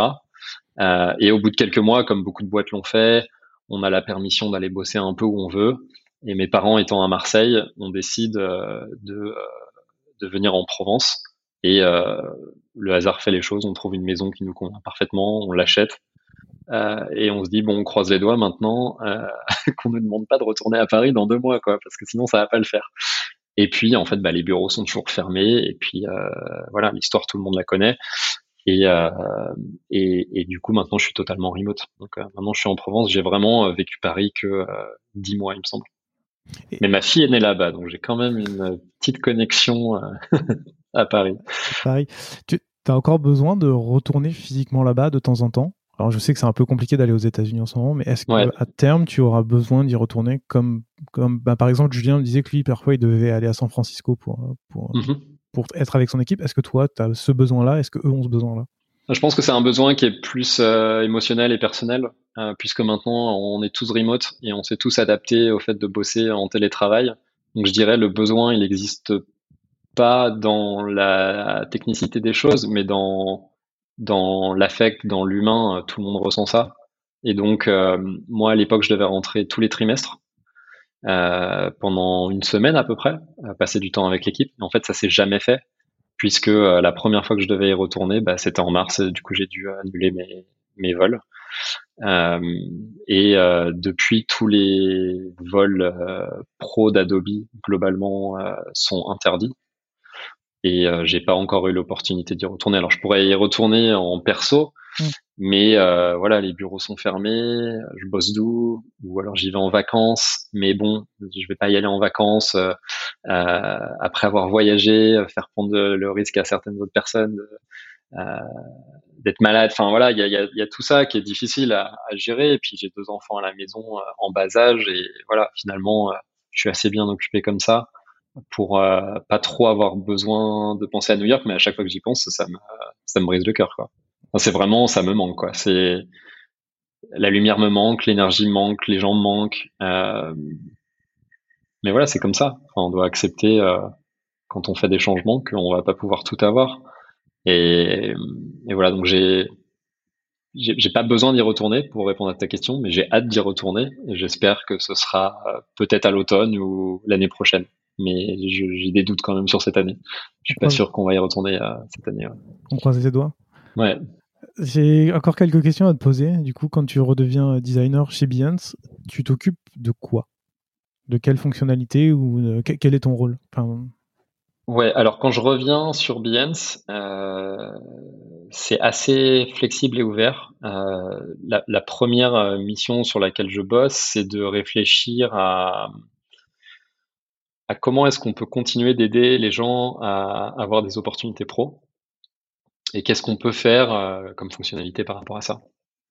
Et donc je design euh, pas mal d'exploration, euh, à la fois sur le côté pouvoir signaler que tu recherches des opportunités, donc pouvoir dire que tu es disponible, que les gens puissent te contacter, que tu puisses aussi définir quelles sont les opportunités qui t'intéressent, que c'est full time, est-ce que c'est freelance, si c'est freelance slash contrat, à partir de quel prix tu souhaites recevoir des opportunités.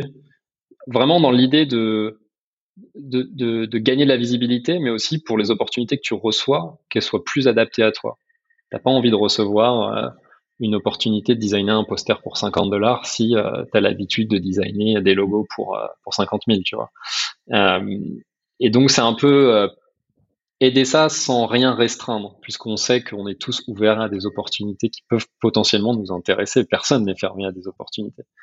Donc, je travaille là-dessus. Je travaille sur le messaging aussi. On va bientôt sortir une nouvelle inbox parce qu'elle est vieille de on a l'impression qu'elle a 50 ans, cette inbox. Enfin, c'est horrible d'envoyer des messages euh, sur Behance. C'est une exclue que tu me donnes là, en fait.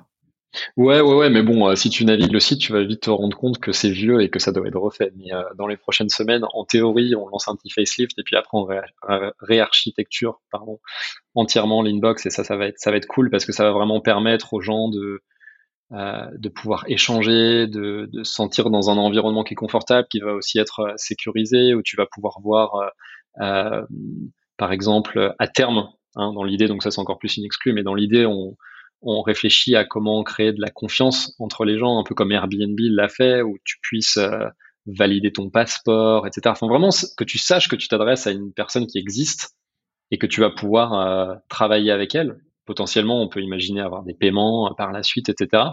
Mais vraiment aider cette partie de la communication entre designers à s'établir. Euh, donc j'ai bossé là-dessus.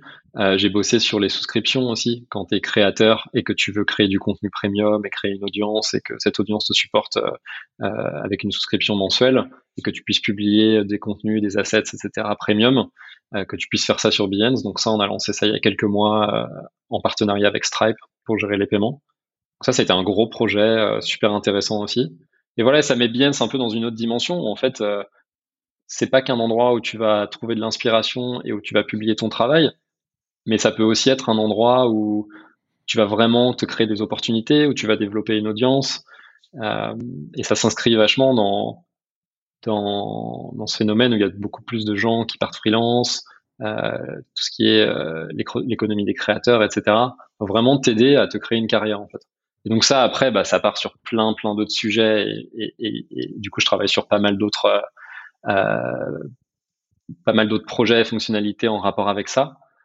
Euh, j'ai aussi, euh, je garde un œil sur tout ce qui est NFTs. Je sais que c'est un sujet très qui crée la controverse en ce moment, mais évidemment, on a énormément de créateurs qui, qui créent des NFT sur, sur, Behance, donc on doit aussi les aider à supporter ça. Donc il faut qu'on s'intéresse à cette nouvelle technologie, qu'on crée des choses en rapport avec ça. Donc je m'intéresse à ça aussi. Et globalement, c'est à peu près tout, il me semble. Enfin, j'ai quand même, je touche un peu à tout, à gauche, à droite, mais en termes de gros projets, euh, c'est ça. Puis moi, j'adore faire des petits projets aussi à côté. Enfin, tu vois, genre redesigner, euh, je sais pas, un mini profil qui s'ouvre quand tu survoles un avatar d'une personne. Plein de petits détails comme ça. Euh, et on met aussi en place notre design system. Donc voilà, je, je bosse sur pas mal de trucs un peu divers et variés. On reviendra sur le design system après. Euh, quand tu travailles sur tous ces, projets divers et variés et sur ces gros projets, tu es l'unique designer dessus ou tu travailles avec d'autres designers? Alors, euh, généralement l'unique parce qu'en fait, on n'a que quatre designers à Behance on est tous. Euh, voilà, il n'y a ça pas beaucoup fait, Ça fait pas beaucoup hein? Non, on est vraiment. on est très très light. Trop light. si tu veux mon avis, il nous manque des, des, enfin bon, toutes les teams disent ça. Hein, on est understaffed, il nous manque des ressources. Mais oui, du coup, si tu veux, chacun euh, doit avancer sur ces sujets. Moi, j'adorerais bosser avec nos designers, mais on, voilà, à quatre, il faut qu'on couvre euh, l'intégralité du produit et les apps mobiles. Du coup, c'est pas évident. Euh, donc ouais, je suis solo globalement dessus. Alors, il y a quelque chose qui m'intéresse, comme vous êtes que quatre, vous êtes une assez petite équipe. Euh, vous êtes même une petite équipe. Comment, quand vous travaillez sur différents projets, est-ce que vous avez quand même des process où vous vous retrouvez tous ensemble, vous faites des critiques? Comment vous faites, comment vous faites avancer ensemble et qu'est-ce que, quels sont vos process entre vous? Ouais, on fait une review d'une heure euh, toutes les semaines. et c'est vraiment ceux qui souhaitent participer, qui, qui, qui, montrent ce qu'ils sont en train de faire. Ça peut être des choses très high level, une nouvelle fonctionnalité où tu montres ce que ce que cette fonctionnalité va faire, ou alors ça peut être voilà j'ai cette icône là, je sais pas si je dois prendre celle-là ou celle-là, celle-là elle est pas cohérente, ou alors là on utilise tel bleu et là c'est un autre truc, qu'est-ce que je dois faire? Donc c'est vraiment euh, tu peux traiter tous les sujets dans cette review là, et s'il y a besoin de plus de temps, on en rajoute une dans la semaine. Voilà, c'est très euh, très low tech, très flexible. Il n'y a pas de pas une recette miracle. Hein, c'est très très simple. C'est la seule chose que vous faites euh, entre vous. Sinon, chacun. Ouais, et puis bah il y a beaucoup de Slack aussi. Hein. On fait beaucoup de choses euh, sur Slack et à se partager des, des choses. Et puis Zach, qui est le manager de, de toute l'équipe design, fait aussi la la glue hein, entre nous tous et voilà des fois nous demande de discuter sur un sujet enfin lui il a les yeux un peu partout il sait ce que tout le monde fait euh, et puis du coup, bah, quand on a besoin d'être plusieurs sur quelque chose ou qu'on a besoin de créer de la cohérence euh, sur, quelque chose de similaire, bah, à ce moment-là, on discute en one-to-one. Hein. Hmm. Donc donc c'est lui qui fait le lien entre vous pour s'assurer de la, cohérence. Ouais, exactement. Transition toute trouvée pour le design system. Euh, vous utilisez celui d'Adobe Spectrum Non. vous... Donc vous restez un peu dans, dans votre coin, c'est ça? On reste un peu indépendant par rapport à ça. Euh, et, et, je pense que c'est un peu historique d'une certaine façon, c'est que Behance, avant d'être racheté, était déjà une marque, était déjà euh, euh une destination pour certaines personnes euh, qui ont envie ou pas d'être euh, associées à Adobe. et du coup, on a vachement de flexibilité par rapport à ça. Euh, et il n'y a pas de besoin que Behance ressemble à Adobe. C'est plus euh, une plateforme un peu plus neutre qui n'a pas nécessairement euh, le tampon Adobe dessus. quoi. L'idée, c'est, l'idée, c'est que ce soit facile en fait de, de, de, de, lier tout ça, mais que ce soit pas forcé en fait. Si tu as envie que ce soit lié, bah, tu peux, mais tu peux aussi utiliser un compte pour Behance, utiliser un compte pour tes apps Adobe, euh, voilà, enfin, c'est à toi de choisir tout ça. Ce qui fait que vous avez recréé un design system from scratch, juste pour, euh, pour vous? Ouais, alors c'est j'ai pas les prétentions de dire qu'on a vraiment recréé un design system. J'aimerais, mais tu vois, vu qu'on est quatre, c'est pareil, c'est un peu compliqué. Donc on essaie de tous un peu contribuer euh, et de créer des composants réutilisables.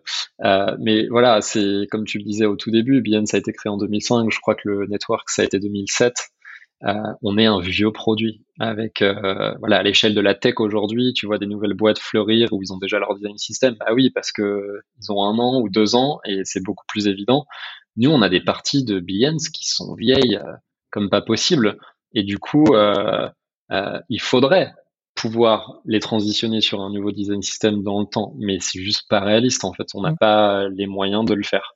Donc c'est quand on parle de design system chez nous c'est vraiment une sorte de référence pour tout ce qu'on va faire dans le futur. Euh, et il y a aussi un gros côté de la tech qu'on doit aussi redévelopper pour que ces composants-là qu'on souhaite être universels le deviennent vraiment dans le code. Sinon, euh, ça n'a pas trop d'intérêt. Enfin, oui, tu designs de, de version, enfin, c'est cohérent ce que tu fais, mais le gros avantage du design system, c'est qu'il soit aussi lié à, à comment c'est créé derrière, comment c'est développé et que tu saches que les choses vont être universelles de, page en page de, de produit en produit. Donc, euh, on a encore énormément de boulot à faire là-dessus. Mais j'ai un peu été l'initiateur de tout ça. Quand je suis revenu sur BN, c'est que je chopais un peu les fichiers de tout le monde.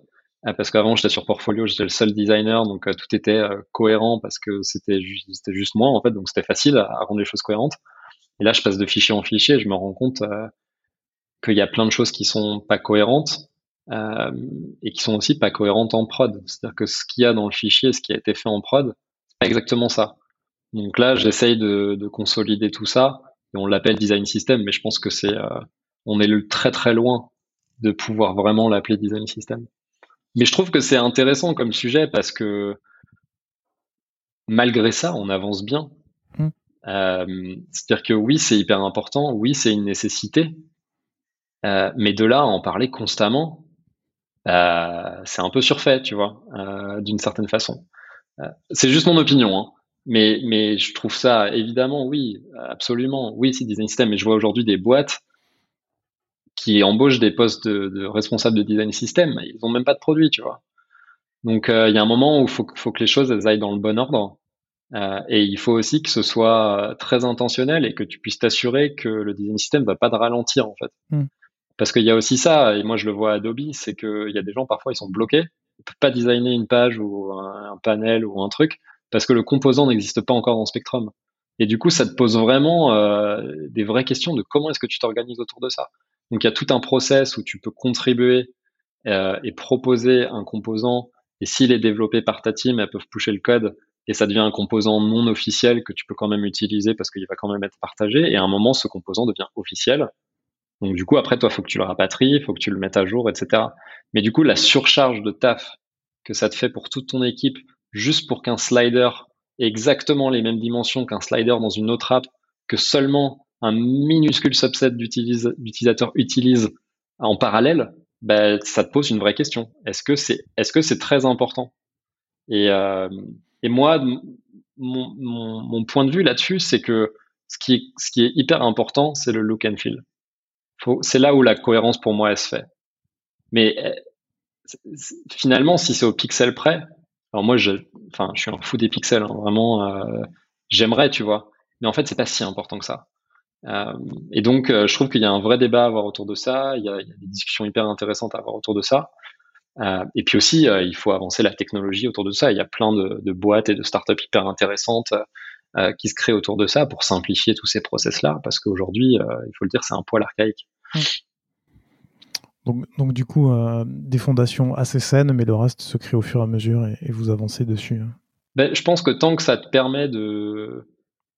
le design system, c'est bien tant que ça te permet d'innover, que ça te permet d'évoluer, d'avancer. Il faudrait pas que ça devienne un frein Mm. Euh, il faudrait pas que ça devienne une contrainte. Il faudrait pas que ça t'enferme dans un style qui n'est plus assez moderne. Euh, et, et, tu vois, je pense que toutes les boîtes à un moment se disent oh là là, il faut qu'on redesign le design system parce que regarde les drop down et tout, ils sont vieux. Et ben ouais, mais du coup c'est un vrai problème en fait. Mm. C'est tu redesignes quoi ton produit ou ton design system Et évidemment les deux en même temps, c'est ça qui est bien. Mais après il y a la réalité des choses aussi, c'est un peu plus compliqué. Donc, il faut vraiment que ce soit bien fait. Faut que, faut que ce soit un vrai outil. Il faut que ça t'aide. Si c'est quelque chose que tu rajoutes et qui est mal intégré à ton process, je pense que ça va te freiner en fait. Et puis après, il y a parfois dans certaines boîtes, elles sont tellement grosses que tu es obligé d'avoir euh, un système en place. Je pense à Microsoft, par exemple, qui ont un super design system. Et j'ai des potes qui bossent là-bas et c'est impressionnant. Euh, le process est ouf, hein, c'est hyper bien fait. Euh, mais parce qu'aussi, tu en as besoin. Enfin, là, la question ne se pose pas. Très clair.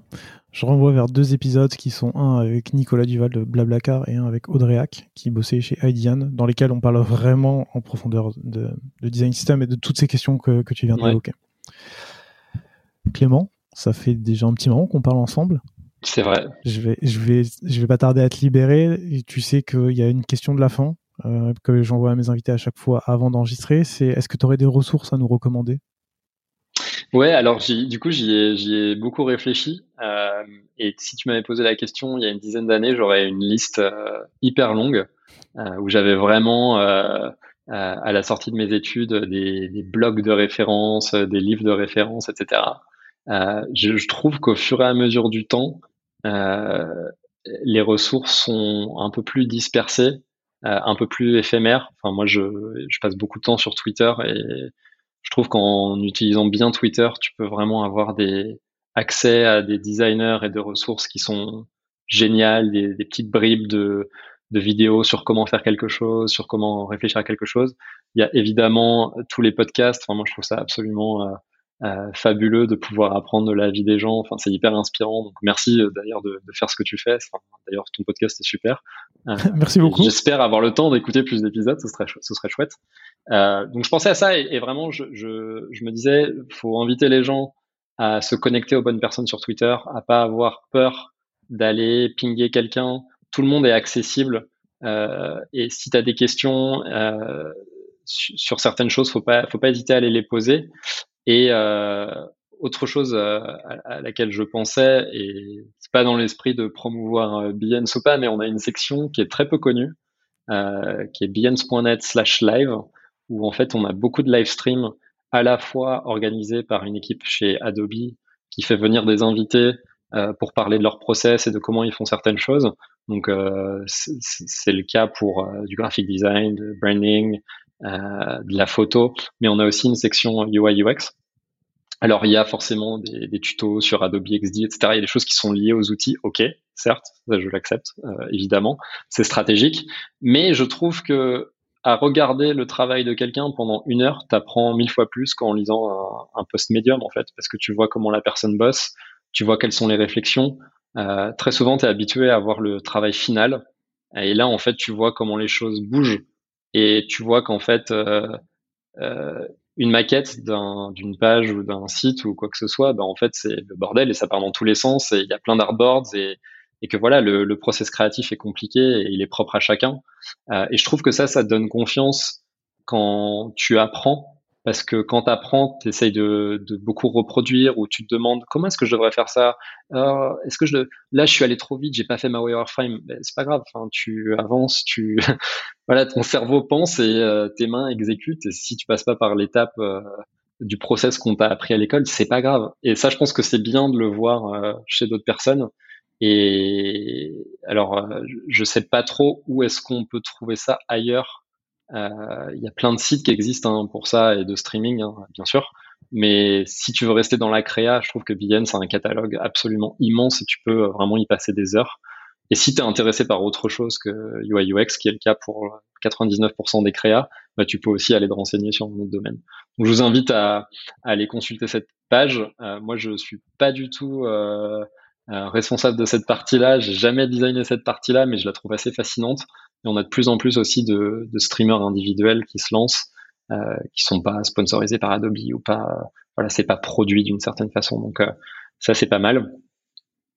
Euh, ouais, je pense que c'est les, les, deux points euh, qui me semblent aujourd'hui être importants. Vraiment, se connecter les uns entre les autres, profiter de ce que les gens partagent en ligne euh, pour pouvoir apprendre euh, d'autres choses et puis regarder les autres travailler. Et regarder les autres travailler, c'est pas évident quand on est tous chez soi.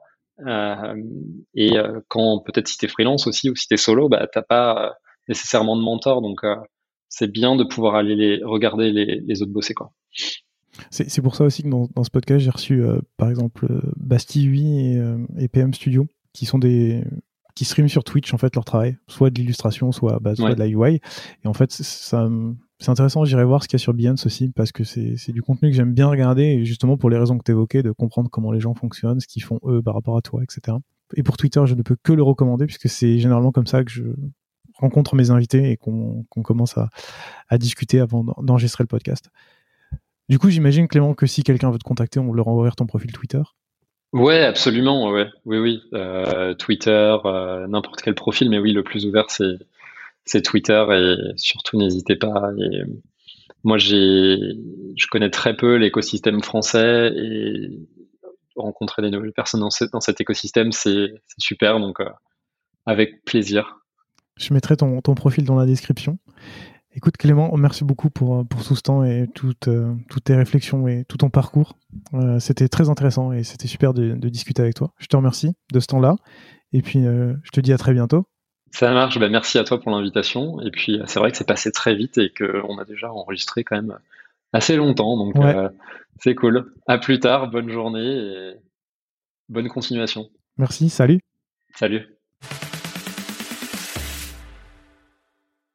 Merci d'avoir écouté cet épisode jusqu'au bout. Si vous l'avez aimé, n'hésitez surtout pas à vous abonner sur votre application de podcast préférée. Vous pouvez aussi mettre 5 étoiles sur Apple Podcast, c'est ce qui m'aide le plus à faire découvrir l'émission. A très bientôt